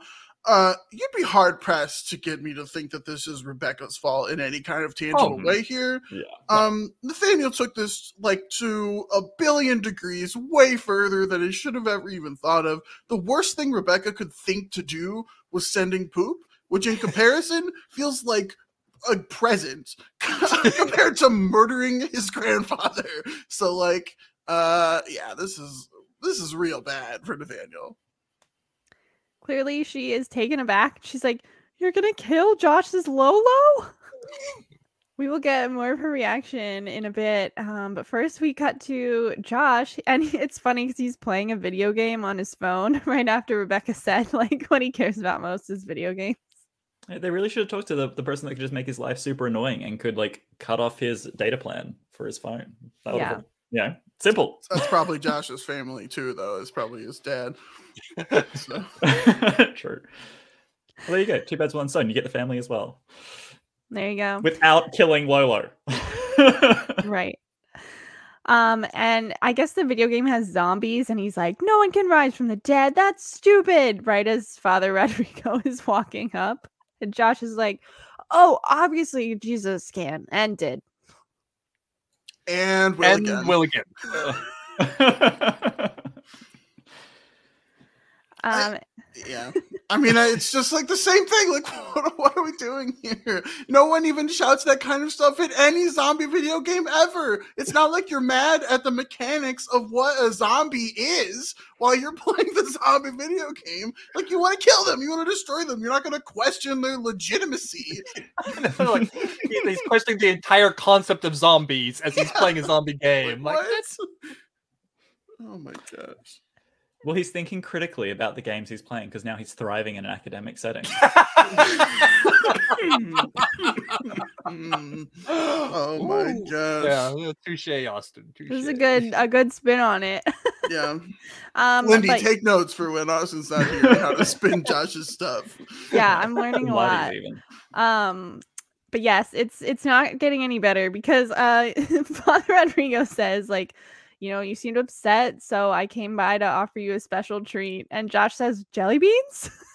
and when Father Rodrigo says no, Josh is visibly disappointed, which I loved.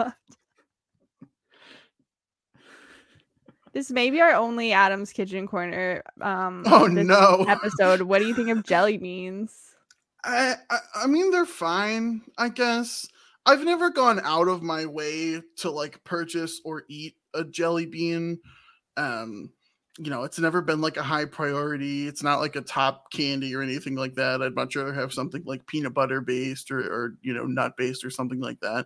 I don't think I'm doing I don't think I'm doing jelly beans. Well, I personally love sugar, so how can I not love jelly beans? It's got to be a good flavor though. But Mm. if it's a good What's flavor, like the top flavor of jelly bean? uh, uh, Jelly Belly has these ones. I think they might be called like berry blue. I love those. Is it Yeah. so wait, is it I'm sorry, is it is it blueberry? no, Flavor? berry blue. What's the berry though? Unnamed. I'll look it up to make sure, but I'm pretty sure it's feels called like it berry is blue. named though. Blue is a berry. Like I know blueberry? blueberries exist. I'm Yeah. saying the flavor is not blueberry. It's not blueberry, I swear. It's Okay. berry blue. I mean, it's blue flavor, like all of those. Like, Yeah. Gatorade. Yeah, you see this? You see I that mean, color? I see the blue. Well, yeah, the color isn't coming through great, but I see the the blue jelly bean nature of what you're showing me. I'm I want to know what the, what the what the actual flavor is though. Um, so they are called berry blue. I was correct. Let me see if there's a description here. Um, I can get free shipping. Okay. Oh my gosh. there we go. okay, it says it Mhm. says Berry Blue captures uh, the wonderful color of a crystal clear blue sky and delivers just as refreshing of a taste. Sky flavor tastes like the sky. Uh, It tastes good, I'll tell you that. I have been to the Jelly Belly uh, factory though. It's in uh, Wisconsin, near where I used to live back when I lived in Wisconsin. Um, So we, you know, we've been there. I, I think pina colada is probably my favorite jelly bean flavor. Oh, Lindy had a visceral Mm, reaction to that. Not good. You know, not good. That's what I said. Okay, well, I, I guess next time we'll have to try the sky flavored uh, jelly bean. You won't regret it. They're And so then- good. and then we'll see. I feel like another popular flavor is like the the buttered popcorn. I feel like I see that one a lot in a, in a jelly bean It's, it's pretty meh, I would say. Not good. Terrible. Favorite favorite jelly bean flavors, Todd and Austin? Anything? It's got, anything that's red, I think, is what it works for me. Just a The- general the red. Yeah, yeah. Just, Well, well, all- like, if- all if- jelly if- bean- if Lindy can choose blue, I'm gonna choose. To be red. fair, I protested the blue. I To was, be I- fair, it's not blue. It's berry blue. Okay. what's wild though, Lindy, is that the description didn't contain berries. It Yeah. like the modifier of blue was not anything to do with anything berry related. I was surprised about that. To be honest, I didn't mhm. expect that. Is there any particular red, Austin? Like strawberry, watermelon, just like a like a fruit type, I think like the, a the- the ones that kind of like have a little bit more of like the sort of cherry kick to it. Fan of those. Okay. Yeah. So I think a lot of like the jelly beans I've gotten have not been like like they don't have like the flavor listed on them. The flavor isn't necessarily like a super recognizable thing. You know, it's just kind of like the generic like it doesn't like red, yellow, green. You know, there's like maybe a hint of like the but the yellow aren't like lemon or banana. They're just like yellow jelly bean flavor. I don't know if I can like my palate's not sophisticated enough to like tell you what flavor those are. You know, But I love the idea that you need a sophisticated palate to taste the sky. I mean. Do do you know what the t- sky? I have like? no clue what the I don't. the So sky it's is. possible the very blue do taste like the sky for those who've never actually Mm-hmm. tasted the sky. I'm encouraging you all to order a bag. Okay, I'm gonna order it right now. yourself. I'm gonna order it right Now, now. To see how pair much Get free with it- shipping. Yes, get free ship. Well, you had to order a certain amount, but I could do that. Berry Um. I also encourage you to order a bag of cotton candy flavor. The pairing of those is excellent. Oh I used God. to do that all the time. Okay, I can order a pound. Oh my! I feel like a pound of jelly beans is a lot of jelly beans. it might not be. The bag doesn't actually look that big, but it just feel like a, a pound of A jelly. pound of jelly beans. Is All a right, lot. thirteen dollars. Done. I'm buying it. It'll be Really? in two days. Yeah, done. Okay. Yeah. Am I going to we go, buy very blue jelly beans now so we can like have a taste? Yeah, we'll let you know on the next episode. I mean, it's, I'm at the very excited. least, it's going to be better than like the bags of like just black jelly beans that we sold at Oh, the pharmacy that I. That Black, Black black jelly licorice beans. Black is licorice is just like- it was like like, just a bag trash. of black jelly beans. Oh, it's like the worst. the worst. There's nothing I hate more than black licorice flavor. Agreed, Ah, Todd. Completely agreed. Yeah. So did I until it was the only thing I could subtly eat while I was manning the cash register. And so I Uh, learned Oh. to survive it. Ah, no, uh, there's there's no way I could have done it. There's no way I would have just like starved. I would have gone without sugar. I couldn't do it. It's awful. Agreed. Um, I'm That was glad a we much had. better Adam's Kitchen Corner than I thought it was going to be. Yes, I'm glad we had such a lively discussion about worked jelly out, beans. Yeah. Oh, no. Um, but no, that was not the treat. Uh, the father is offering that Josh can pass around the collection basket at the service today. Um, and Josh agrees, but it's very clear that the priest is so annoyed by him. Even like Jeez, turns around, he's guy. yeah, this freaking guy. Like as he turns around, just even like try and hide it from Josh. Like that's very much Josh could hear. You see his like confused face, his reaction. It's just like, yeah, that's how I feel every time, Father Rodrigo. Every time, this freaking guy. Yeah, I love that. The, the priest, this freaking guy, just so good. Then we go back to Rebecca. She's telling Nathaniel, undo it. Like you can't kill Josh's Lolo.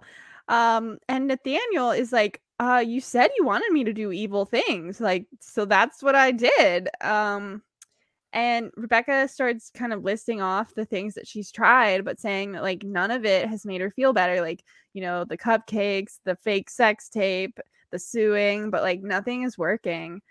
Um, she just wants a way to like for Josh to have to face what he did to her um, because he left her like a fool at the wedding and didn't let her embarrass him the way he embarrassed her. Um, and it's very clear that like Rebecca has just not had an opportunity to confront Josh face to face. Like she has not seen him since before the wedding, which is just horrible when you think about it. Like she was expecting to marry Josh and he just disappeared to become a priest. That's ridiculous in itself. But like not even having a conversation with her. I totally understand why she's taking this so badly. Yeah, I mean, she's definitely not taking it well. I think one of my favorite parts of this scene is Nathaniel being like, confused and disgusted at Rebecca. She's like, uh, or he's like, "What did you send him?" Like in reference to the cupcakes. Of course, this is the morning after he had someone killed, so you know, uh, I don't really understand how he's doing that, but uh, that reaction was very funny there. Yeah, it's also like, no, she's like, you know, she didn't like his plan, she like the other plans. Like, slightly don't like don't like anyone's porridge or Goldilocks. I really like that line. Uh, but my favorite thing about this scene is I feel like we're we're finally get Rebecca like finally verbalizing exactly what it is she's feeling. We got little hints of it before when she was telling her plan about how she wanted, you know, she had poop on her face metaphorically, so now Josh needs to have poop. You know, she kind of these weird metaphorical things, but here she's just very clearly stating like exactly what is driving her. She's finally verbalizing, you know, how much it's hurt her that she hasn't seen him, hasn't heard from him, that you know he embarrassed her and she didn't get a chance to confront him and and that then it's like that probably would have made it worse in the moment and which in some ways it might have but at the same time she would have at least had some catharsis. She would have been able to it may have like been a horrible thing but at least there would have been some sense of closure and she would have been able to say the things to him that she wanted to say. Um and it happened in the moment it may have gone better for her than what actually happens in this episode uh since she's had like a few weeks of the steam build up and things really go off the rails. Uh, but I just love that she finally is, I know, stating outright what is driving her. That's one of the things I love the most about this scene. Absolutely, it's it's this like really clear statement, um, which is which is nice to see of like kind of pushing through all of the you know after all of this facade that has been pressing through the episode. Now it really pushes through. We see Rebecca exactly as yeah, exactly as she is, and being able to clarify what it is she wants. And then the problem is that she just then enacts that in a way that makes things a million times worse. But you know, for this moment, she's clarified what she needs, and um, there's something really like refreshing about that sort of pressing through all of this other false uh, pretense of this episode. Question Nathaniel, with all of this stuff, this is such a hard thing to figure out about Nathaniel's character for me going forward because I like legit I enjoy Nathaniel as a character. I love his actor. I love his like the the delivery of the humor. It's really tough to to reconcile that Nathaniel was willing to do something this extreme. Um, and like we've seen people do like some pretty bad stuff in this show. Um, you know, Rebecca's about to list out a whole bunch of them um, that she's done, um, and she's our protagonist. But it just feels like this is such a harsh line that I'm curious how you all have found reconciling this part about Nathaniel's character with him as a character on the show. Yeah, I mean, I'll echo your sentiments. I think the lines are delivered really, really well. I think the actor does a phenomenal job at portraying the character. There, uh, you know, there's a lot of really funny moments. There's a lot of really interesting moments. Admittedly, the I think I reconcile it differently, at least than uh, I'll say Lindy. I don't like Nathaniel. Uh, I, I think like it, I, I, you know we'll see his character certainly change and become more of this. Uh, I'm not going to say rootable, but I think like there are certainly aspects of his character that you can find yourself slipping into these i want him and rebecca to be together even in this episode i think there are moments of just like they have good chemistry when they have good chemistry and like in those moments it can be easy to kind of slide into that i'm just not rooting for that though. I think Rebecca can and like should do a lot better and set her standards a lot higher, despite what you're saying of her having done similarly awful things throughout the past like you know two seasons and, and an episode. Um, he's just not a character that I'm like actively rooting for, and I, I think it can be tough to reconcile, even in there are scenes that I enjoy him in, or there are you know specific times that I'm like, oh, that you know, really funny comment by Nathaniel, or I love how his character does this, and it's just like, okay, he did try and kill someone, like we were just there, like this did just happen. Uh, I think it can be hard to reconcile, and I think just the way I do it, I I'm not rooting for him. I don't like him.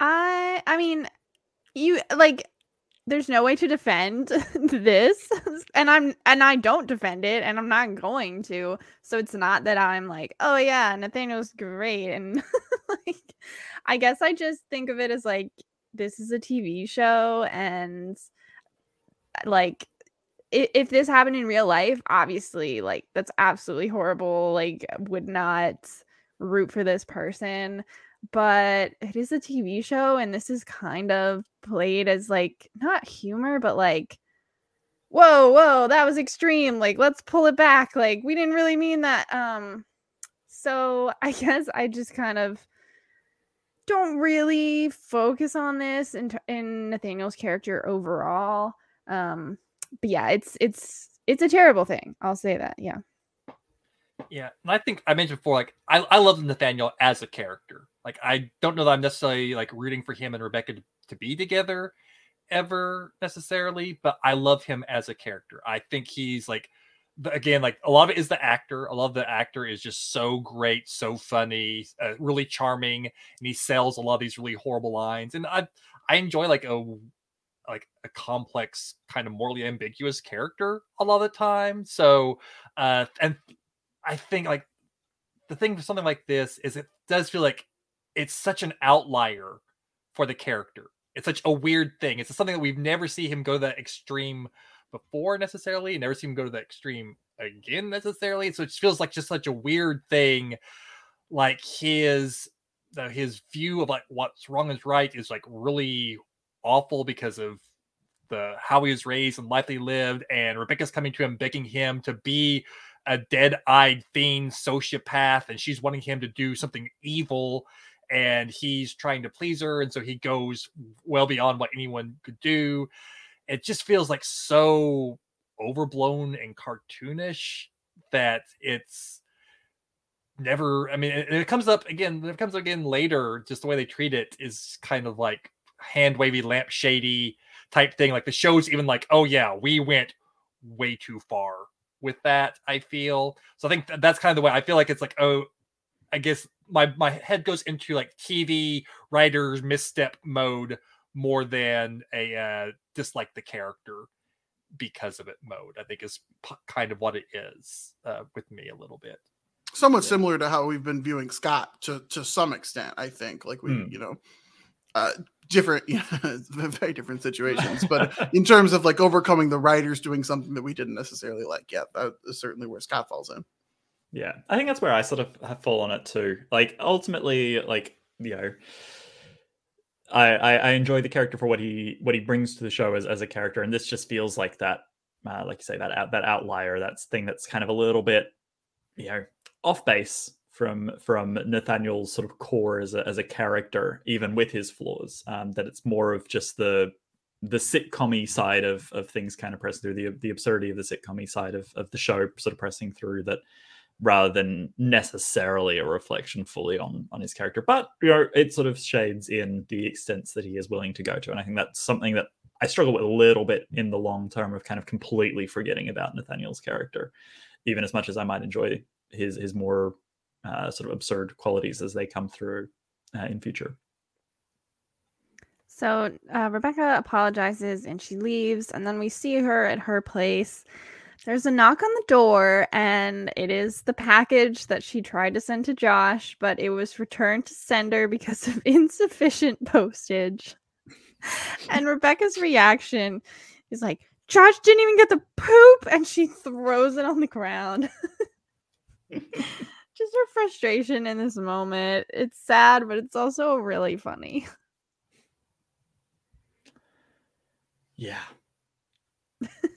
But then the eyes drift back back to the wedding dress on the wall and it's all uh, Yes. turning, turning. She sees her wedding dress hanging up, and then we see at the church, Josh is passing around the collection basket, and Rebecca opens the door in her wedding dress. It's this big moment. I love. I do I do shot. love the the priest uh telling uh Josh to go easy on the my sons. Go easy on the my sons, Yeah. my son. Like, Yeah. yeah. Yeah, that, that- that's pretty funny. But I, I love the shot of Rebecca in the doorway. Rebecca just slamming the door open, and there she is in the dress with like the light just like streaming behind her, and her looking ready to just rip Josh to shreds. It's like a wonderful, wonderful way to end that little sequence of just like, oh man, he's in for it now. And before we get to what happens uh, with Rebecca, we go to Paula. She is at Sugarface, the donut place. Um, she's just there, like seemingly doing some work, and Tim is there. He runs into her and he says, Thank you. He says, My beloved and I had the best night of our 11 year marriage last night. like, okay. Um, and he says, All thanks to you women in the office. And Paula's like, What? and Tim says, Your cutting comment saved my or changed my whole life. and it's so funny because Paula doesn't remember it. But she's like, But I'm sure I might have said something mean, and it wouldn't be the first time that that's happened. It's changed someone's life. I love it. It's like if I toss a main comment that totally changed your life, you wouldn't be the first. I mean, she just rolls with it. Like, yeah, yeah, I, I can be incredibly mean, and often it is, you know, change people's lives. So yeah, good, good on me. Especially like because of the severity of her comment. It's just like, Tim, you've never given your wife an orgasm. And she just doesn't even think about it. like that was just a throwaway line for Paula in her life. That's I, mean. I feel like it's not even close to the meanest thing Paula has said to Tim in the years. I mean, it's like the list of things she said to Tim the time they've been working together is probably way far down the list of the mean things that she said to him. So I can see why it didn't register with her. And then Paula says, but if she never told you that in 11 years, that is on her. You have some, you have a giant communication gap. There's some deep problems in your relationship. Once the again, orgasm gap to the communication gap. It's just there's gaps all over the place. the, sh- the sheer Tim here. giddiness of Tim's face at the start of the scene to just the absolute defeat at the end of it is just so well played. And Paula just seems to not care again. That's the Like, best part. It's just you- like whatever. she's not saying this to mess with him. She's just saying this, and he, this is changing his whole world. And she's just like, see you later. I've got stuff to do. And he is just like having a crisis. I know this is like like have a good Sunday. You know, she just doesn't care. it's so perfect. It's so perfect. And then we go back to the church. Josh is asking why Rebecca's here. Obviously, didn't expect that, and she's wearing her wedding dress. Um, and she's she addresses the congregation. She's like, "Good morrow, congregants." Once again, who talks like that? And uh Josh wants to go outside and talk, but Rebecca's like, "No, I want everyone to know what a fraud you are. Like you're hiding because you're a coward. It's been 2 weeks since you left me on our wedding day and I've been waiting for something, for anything, a text, a call, anything." And that's when he's like, "Uh, I have something in my drafts." The fact that he brings it up again, it's just like, come on, Josh. And yeah, that's really bad. And she says that she wants to say all the terrible things that he did to her and the terrible things that he made her do. And that is when we get the fifth song of this episode. We've never had this many songs. Um, this one is After Everything You Made Me Do That You Didn't Ask For. Todd, what do you think about this one? I love it and hate it at the same time. It's like, of course, it's a callback to one of my all-time favorite songs of the series, and so I love a reprise. A reprise of one of my favorite songs is like already going to get like big thumbs up.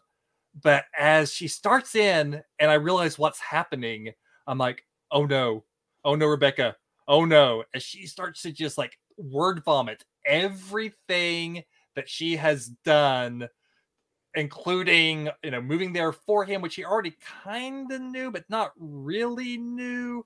But also then about spying on him about a uh, twice about having sex in the bathroom watching have sex while she's in the bathroom. Uh everything that's going on it's just like and so i love it but i hate it because it's a great performance. She's like she like sells the hell out of it and it's beautifully done and beautifully executed at the same time that that part of me that hates watching her self-sabotage is like no no no no no no no no no. Things are gonna go bad. Things are gonna go so bad because of this rebecca.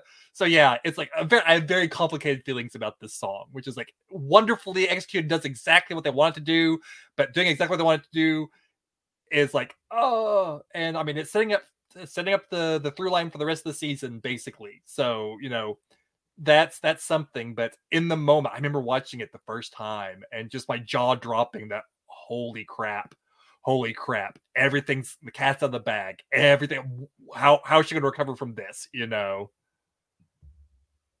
yeah 100% I, I i fully agree it's it's uh, I think it's probably my favorite reprise of the show. I think it it does such a good job uh, echoing um, the the original after everything I've done for you, and sort of twisting it in a really interesting way, but also sort of evolving it. Like you know, you kind of get into the groove, like, okay, we're doing the reprise, and then when it hits the time that Rebecca's listing out all the things she does, the pace picks up, like the the the the pace of the the rhythm of of what she's listing out picks up so much uh like faster than than the way Paula listed out the things she'd done for for Rebecca.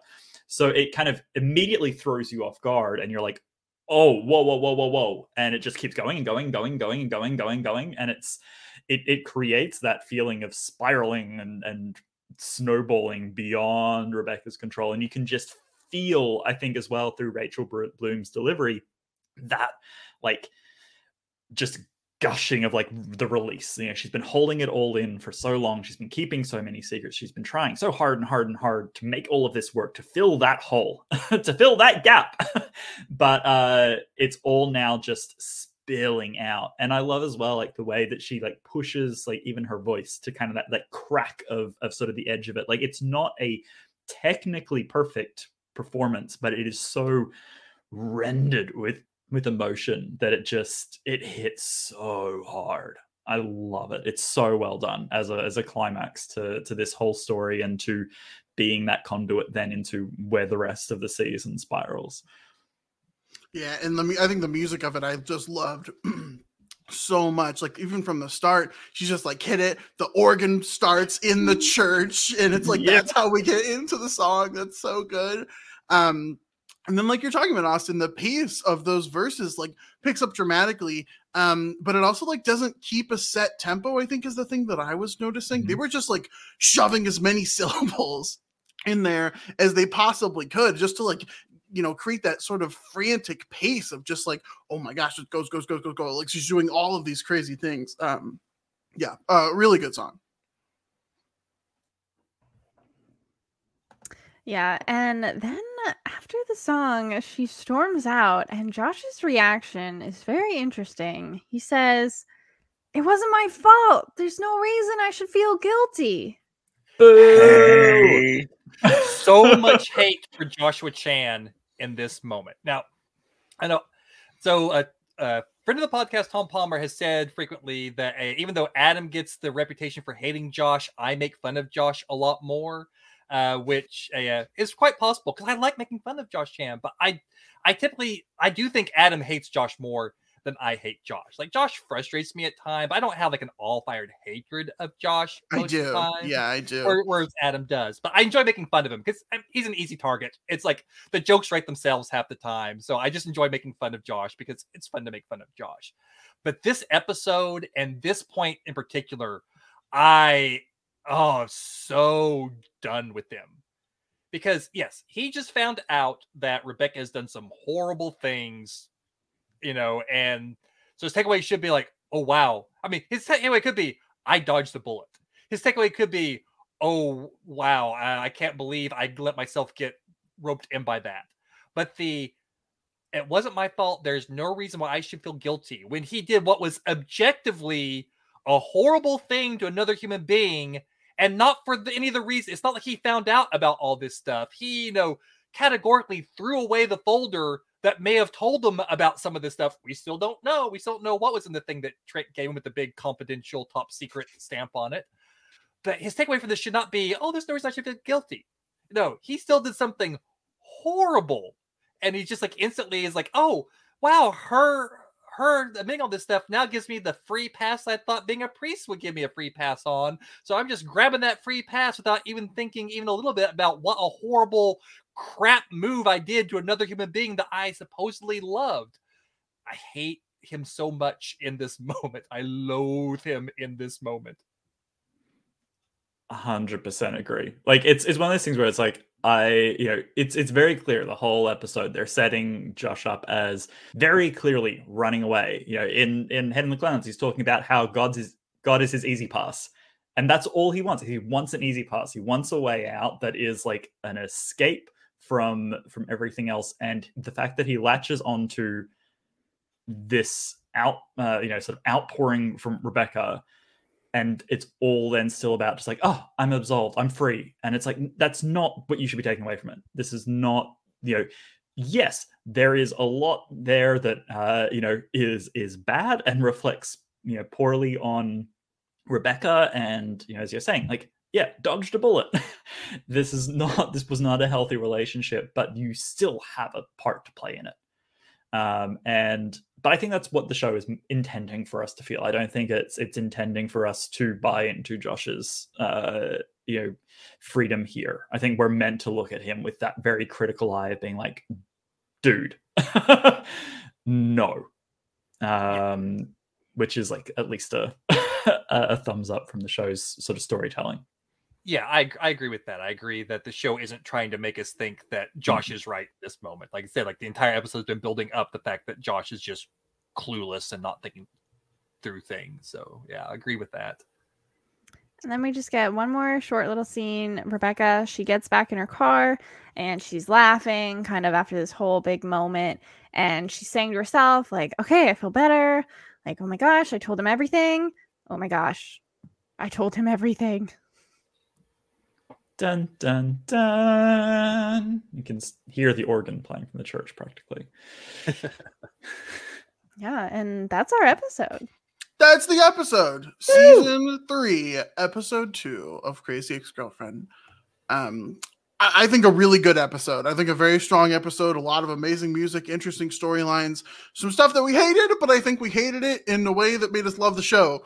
Uh, which is, I think, the part of the show that I really enjoy. So, um, that's the episode. That's all we have on the episode. But we are not done here today. We still have a couple more things to do. The first of which is, of course, to head into Todd's Game Corner.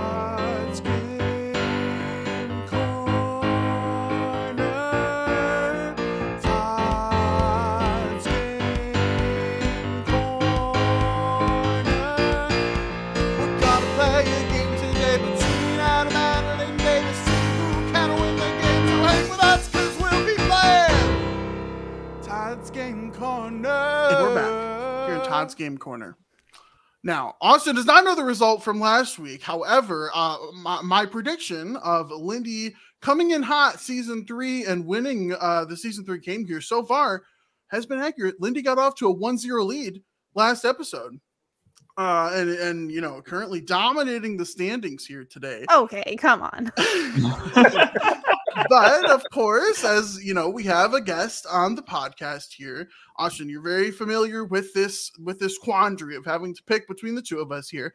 Lindy's currently up 1-0. It's only the second episode of the season. Which team would you like to join today? Well, it's it's true. It's like you know, uh, you know, if, if the if the rhythm has been sort of set up to this point that you know, you know, Adam's often way out in front. You know, the guest comes on, you know, helps try to you know bring bring it uh, bring Lindy back into things like, well, Lindy's the one out in front now, so maybe I should try to help even the field. But I bucked the trend last time, so I'm going to buck a trend again. And uh, unfortunately, Adam, uh, you are going to be alone at this masquerade um, today. I'm going to join Lindy. We are going to enjoy all the jelly beans. We are going to uh, hopefully bring this one home. Enjoy your jelly beans. Enjoy the masquerade. I always would much rather go to a masquerade alone anyway, because then you don't have to like remember the mask that the person you went with wore, and you like get into these And it is very hard for you because you can't even rely on the animal. It's just like Exactly. I have looks the no right? idea what they're wearing. And then when of course when you go for your end of masquerade dance kiss, it's gonna be very awkward. Like you have no idea what's happening there. So um also uh I don't know how far I don't know how bucking how much like you buck the trend by picking Team Lindy. I feel like that is very much the trend of our guests. That all being said, I wish both of you the best of luck Oh, here as we I get bucked the trend last time by You choosing you you, Adam, when did. you were when you were out ahead, and now Lindy's out ahead. But I'm going to side with the person in the lead this time around. Okay, Austin likes to back a winning horse. I I can appreciate that. I can definitely appreciate that. Okay, well here we go. Uh episode two, our second game of the season here. Todd, what do you have for us today? Well, one of the big things in this episode was, of course, Josh wanting to become a priest and lots of thoughts about religion. So the quiz today is going to be about some uh, religious uh, pieces of media. And it's going to be the classic I'm going to name off four things, three of which are real and one of which I made up. So, a uh, fun times. And so, since the beginning of the season, last last week we did one of our word scrambles. So neither one of them got to go first. So we're going to follow the trend of a uh, every other episode, starting with one of the others. So we'll start with Adam uh, this week. So Adam, here is your first question. So these are going to be horror movies because, of course, they are. Um, so there's going to be horror movies with some sort of religious bent to them, and these are pretty much uniformly low budget uh, horror movies that are like really not great. Uh, but so not the not like the single digit horror number of horror movies that I would know that are related. Okay. oh, uh, yeah. Uh, if any of you, have heard, if any of you have heard of any of these, uh, there's might be one or two that you guys might have heard of uh, in the Discord, but we'll see. Anyway, uh, so these are all a uh, rel- kind of religious themed uh, horror movies. So first of all is Repossessed, which is a kind of Naked Gun esque a uh, parody of the Exorcist movies. Then we have Shark Exorcist, which is pretty much exactly what it says in the tin. Then we have Unholy Ghost, which is another exorcism film of a priest trying to uh, exorcise a, uh, a demon to a kid he thinks might be the Antichrist. And then we have VelociPastor, which is about uh, a preacher who is basically a, a were dinosaur. Okay. Todd, I really love and appreciate you as a person, but I just, there's just no way that you came up with VelociPastor. I'm sorry. That's too good. That made money somewhere. um, okay. And they can steal. Uh, so I guess I just ruled steal. one out for them. Or was that all just a ruse? Who knows? Well, if you think that's the answer, you should pick it. no, I'm definitely not gonna pick that one. Um, okay. I think I'm gonna go with my gut here, and I'm gonna go with the one that was related to the scene in the episode. I'm gonna go with the unholy ghost. Was that what the, whatever the ghost one was? yeah, Unholy Ghost is the one that a uh, was made up. You're correct. Two to zero. What? I would like oh, to. two points. yeah, I would like right. to see. yeah, Lindy, this is this is we've done a lot of games. Uh, I, I just I thought you were talking about like the games. I was like, wait a second. I haven't had a Nope. chance to score yet. Like Yep, that's it. That's the win. There you go. Adam's, Adam's calling it. Adam's calling the game right there.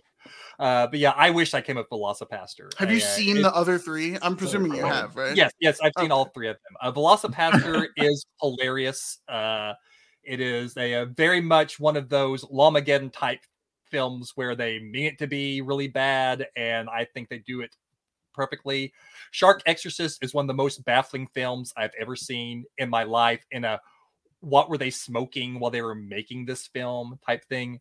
And Repossessed really was a Naked Gun type exorcist film because it also starred Leslie Nielsen of the Naked Gun Oh. movies. Uh, so yeah, so that's our first one. Now, second question to uh, Lindy and Austin, and this time we're going to go to more horror movies. So, uh, so really I, uh, branching out. Bud. I know, Love it. really, really branching out. it. So uh, these are, uh, on the whole, a little bit, uh, well, I don't know if say higher quality in this area, but they're not quite as like shoestring budget uh, movies as, as the first batch were. Uh, so the first one is Ava's Possessions, which is a movie about a support group for people who have undergone exorcisms.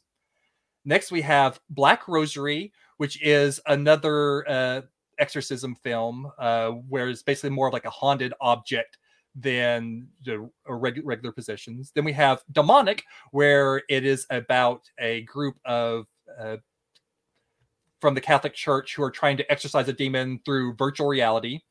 And then we have Hellbenders, which is about a special team of priests who sin constantly as part of their uh, plans to get demons to to possess them and then drag the demons to hell with them. So, three of those are real. One of them I made up. That is a thrilling set of options. Um,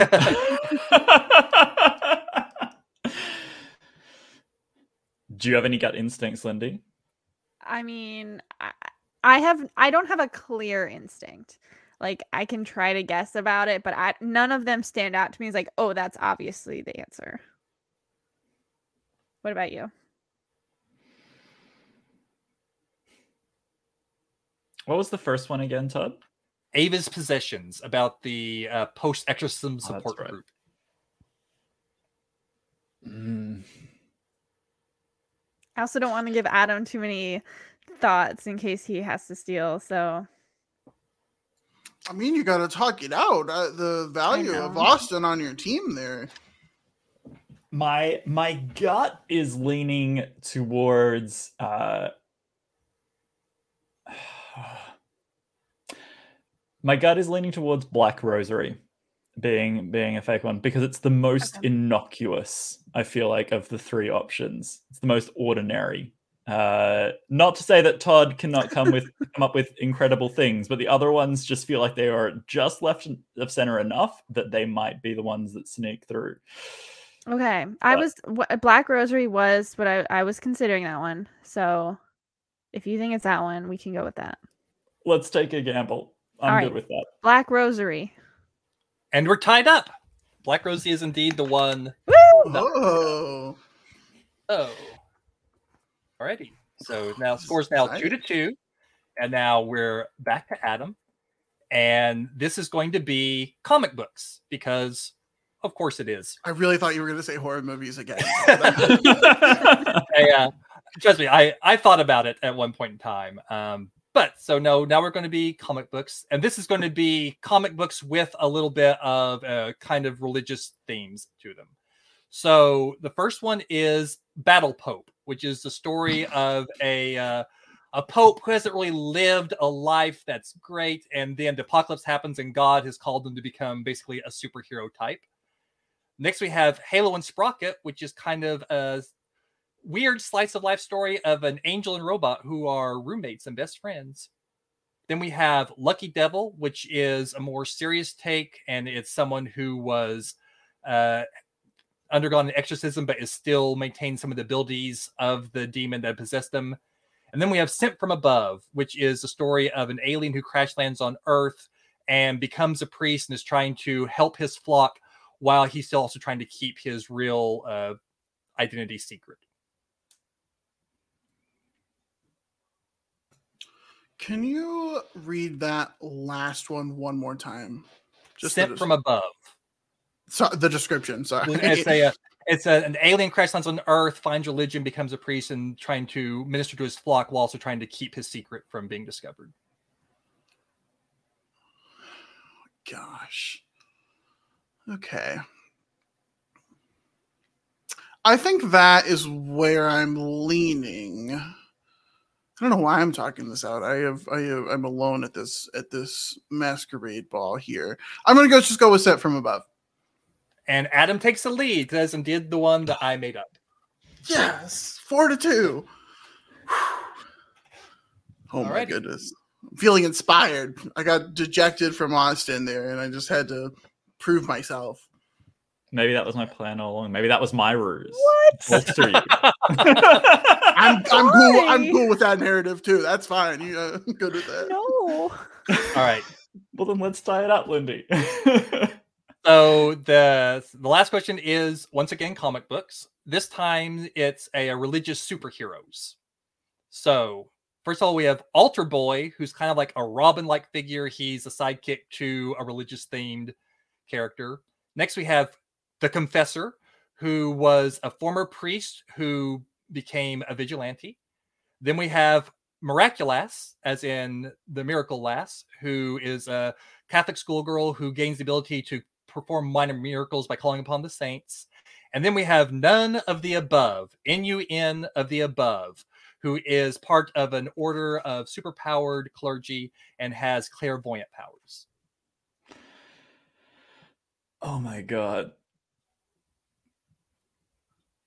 What's your reaction, Austin?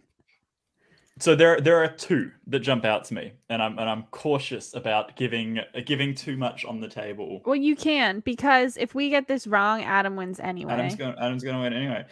So my instincts are either Altar Boy, just because that's just almost feels like too on the nose in its own way, or because the pun is too powerful, uh, none of the above, which feels like the kind of thing that I could imagine Todd thinking of and being like, ah, that's great.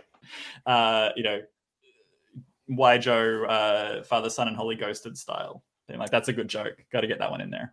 I totally agree. It's a great joke, but then I'm like, well, that means probably someone thought of it and made it into a comic. You know,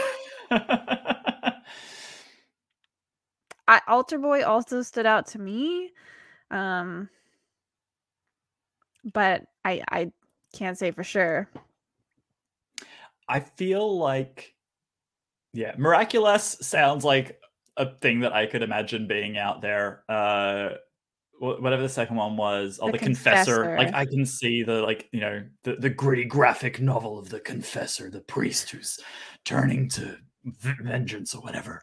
Um, but uh, the altar boy, I don't know. That just sounds too ridiculous to me. Um, but again, comic books can be ridiculous. So go either way. Sure. Do you want to do Altar Boy? I think so, but uh, this always uh, these quizzes are always so stressful. but I I think that's a strong possibility. So do you. So maybe we should do that. Mix up a little bit. So with that, Adam has won the game, and the series is tied up at one to one. One apiece. Lindy, we're back down, even. Lindy. It's not your fault, Austin. We both didn't know the the last one. Um, How could we not know that? That's that's really the the thing that bugs me. Should have known that. We should have gone to preschool. Should have gone to preschool. Yeah. Uh, Austin, you're welcome back on my team for season four. We, I will happily have you. Uh, should you want to be a part of that team? Unfortunate L here today, but Lindy, we're tied one to one. This is exciting. That Uh, hurts. I don't like it. It Um, hurts. we're, we're all tied up. It's a good, uh, good game going here. We got a, we I- got a really competitive quiz ha- shaping up here for season. No, three. I've never been comfortably in the lead, and I would like to know what that feels like. And this takes me a step back from that.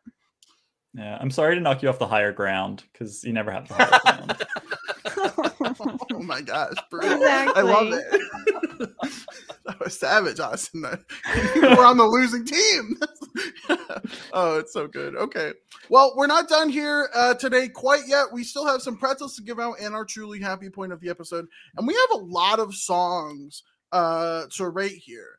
I think we have at least four. Potentially, It's we could also rate the theme song if that's something that we're doing here. Why would we not rate the theme song? we, we've we've read the first two, so Just because it's not going to get a very good rating. Um, Oh yeah, let's not rate songs we don't like. Okay, well, yeah, it would have been better for all of us if we could just have skipped over Dad, Lindy. No, because I like that one. Mm, okay, let's start off with the season three theme. Uh, you do, uh, you don't want to be crazy.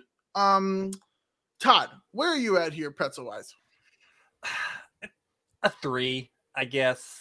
Uh, it's like I said, it's it's fine. I don't hate it. I don't love it. It's just kind of there for me. So Okay, Lindy, what about you? Um, I'm giving the same score a three. It's kind of just it's good, but it doesn't rise to great, and it's not terrible. It's just good. Okay, uh, Austin, what about you? Gets a two for me. It's it's it, it feels less than average for me. I actively skip it. Yeah, I think I'm closer to Austin. I think I think I have this at like a 2.3, uh, something along those lines, low two. I don't want to go like fully down to a two, but I think it's it's kind of in the lower twos there for me. Um, okay, now to the four uh, proper songs of the episode, as opposed to just the theme song. Starting off with here, uh, "Head in the Clouds." My first five of the episode today. I really love this song. I think it's Josh's best song. Uh, I gave Ping Pong Girl a five. Only fitting for me to give this one a five as well. Lindy, what about you? Head in the clouds. Um, yeah, not as high on it as you are. Um, again, love the performance and everything, but it's just not like my favorite. So I'm gonna give it a 3.5. 3.5. Okay, Todd, what about you? Head in the clouds. Yeah, that's that's kind of the general area that I am for it. I think I think I'm gonna wind up giving it like a a little bit higher than that, uh, like a three point seven. But yeah. Okay, and Austin, what about you? Yeah, I trend up a little bit higher, a little bit closer to the sky, to that to that berry blue, um, but not quite as high up as, as Adam. I'm going to go for a 4.2. I think it's good. Like I said, there's something about it that like I wish was a little better, but I don't know what it is. But I certainly enjoy the song. It gets stuck in my head all the time, and uh, the choreo was great. Yeah, it is a very catchy song. Okay, second song of the episode, Strip Away My Conscience. I have another full five. Full five pretzels for me for this song as well. I thought it was just expertly done. Austin, what about you? Full five. Yes. It's absolutely perfect for me. It's yeah, no notes. It's Full five amazing. from Austin. Lindy, what about you? Well, full five. Another full five. Strip away my conscience. Todd, we're nearing a full bowl of pretzels. Yes, yes, we are, aren't we? and we're there, full five. Hey, we get our second uh, full five, uh, full bowl of pretzels here for the season, and it's even a fuller bowl because we have Austin here to give us even more pretzels, which is uh, amazing. We love to see it. Okay, buzzing from the bathroom. Uh, we should just put fives for all of my songs because this gets another five for me. I absolutely love this song. I know you guys aren't as high on it. It's not going to get the full bowl. I understand that, but I still freaking loved it. Lindy, what about you? Yeah, no, not really. Um, I'm gonna be generous and give this a 2.5. you're gonna be generous and give it like the lowest score you've ever given a song. Uh, oh, oh, sorry, you, given out a you've given a two here and there He's given a 1.5 once. to the so- Trent is getting ready song. Yeah, okay, that actually tracks. Uh, Austin, what about you? Buzzing from the bathroom. I do really like it, but uh, I think it's probably my least favorite song of the episode. I'm giving it a 3.9. Okay, uh, we take a three point nine for the least favorite. Well, not song of the not not not as low as the theme song because that just doesn't even count. I didn't even think about that one. Yeah, exactly, exactly, Austin. Thank you. Uh, But, I uh, try not to think 3.9. about it. Yeah, yeah. Uh, okay, you Todd. heads there for a moment. round us out here. What do you got? Uh, yeah, this is just gonna get like a three from me. Well, Just uh, that's there. devastating to be a little bit there, but that's okay. And then finally, another five for me after everything. Uh, Rebecca's reprise here. Another full five pretzels for me. Four fives I have given out in this one episode, uh, you- which is amazing. Are you sure you didn't order like a pound of pretzels and not a pound of jelly beans? I earlier? ordered too many pretzels. Yeah, I have too many pretzels. The bowl is getting too full. Oh, The don't even know only what to do. only song Adam has not given a five to this season is the theme song. I Every didn't want to other rate the theme song. I wanted to keep the fives going, Todd. I wanted to start off season three with all fives, but alas, There we go. song- That's the reason. um, there's a lot of you know a lot of a lot of very valid reasons there. Todd, uh, the final song of the episode. What about you? Oh man, like I said, this one I have such a love hate relationship with it because it is an amazing song that is exactly what it's supposed to, but it just makes me so uncomfortable. Uh, so I feel weird giving it a full five because it's you know, like not a song that I actively enjoy a hundred percent, but it's so well done. So I'm gonna just four point nine. I think is where I have to had to land. I just I can't give it like the Oh, full wow. five, but it's like it's up there. The little point one of discomfort. Okay, fair enough. Uh, Austin, what about you? Yeah, this is like I said. I think this is my favorite reprise of the show, at least that I can think of uh, off the top of my head. It's just wonderfully done. Um, you know, and all of the little gags in there as well. One thing I forgot to mention as well that I noticed mentions that uh, she associates heartbreak with uh, with toilets now. We've got the origin of where she came up with with the uh, with the cupcake idea. Um, it's a full five for me. Uh, this is a this is a perfect reprise. Yeah, it's so it's really really good. Lindy, bring us home here. What do you have for this final song? Oh man, I wish I didn't go last because I feel like I don't love this as much as you all did. Yeah, I noticed you didn't even talk about it whenever we were talking about it earlier. Hey, uh, I wasn't going to say anything. I was waiting to see how, how the scoring would go. I was curious how this was going to look. The order here was very intentional. I Yeah, guess I was hoping no one would notice that. I was like, I'll just save some time and not really talk it through. Gosh darn this system here that we've had in place since podcast one, where we rate each song. score. I'm just saying I didn't like talk about it at length. Um, but here I am.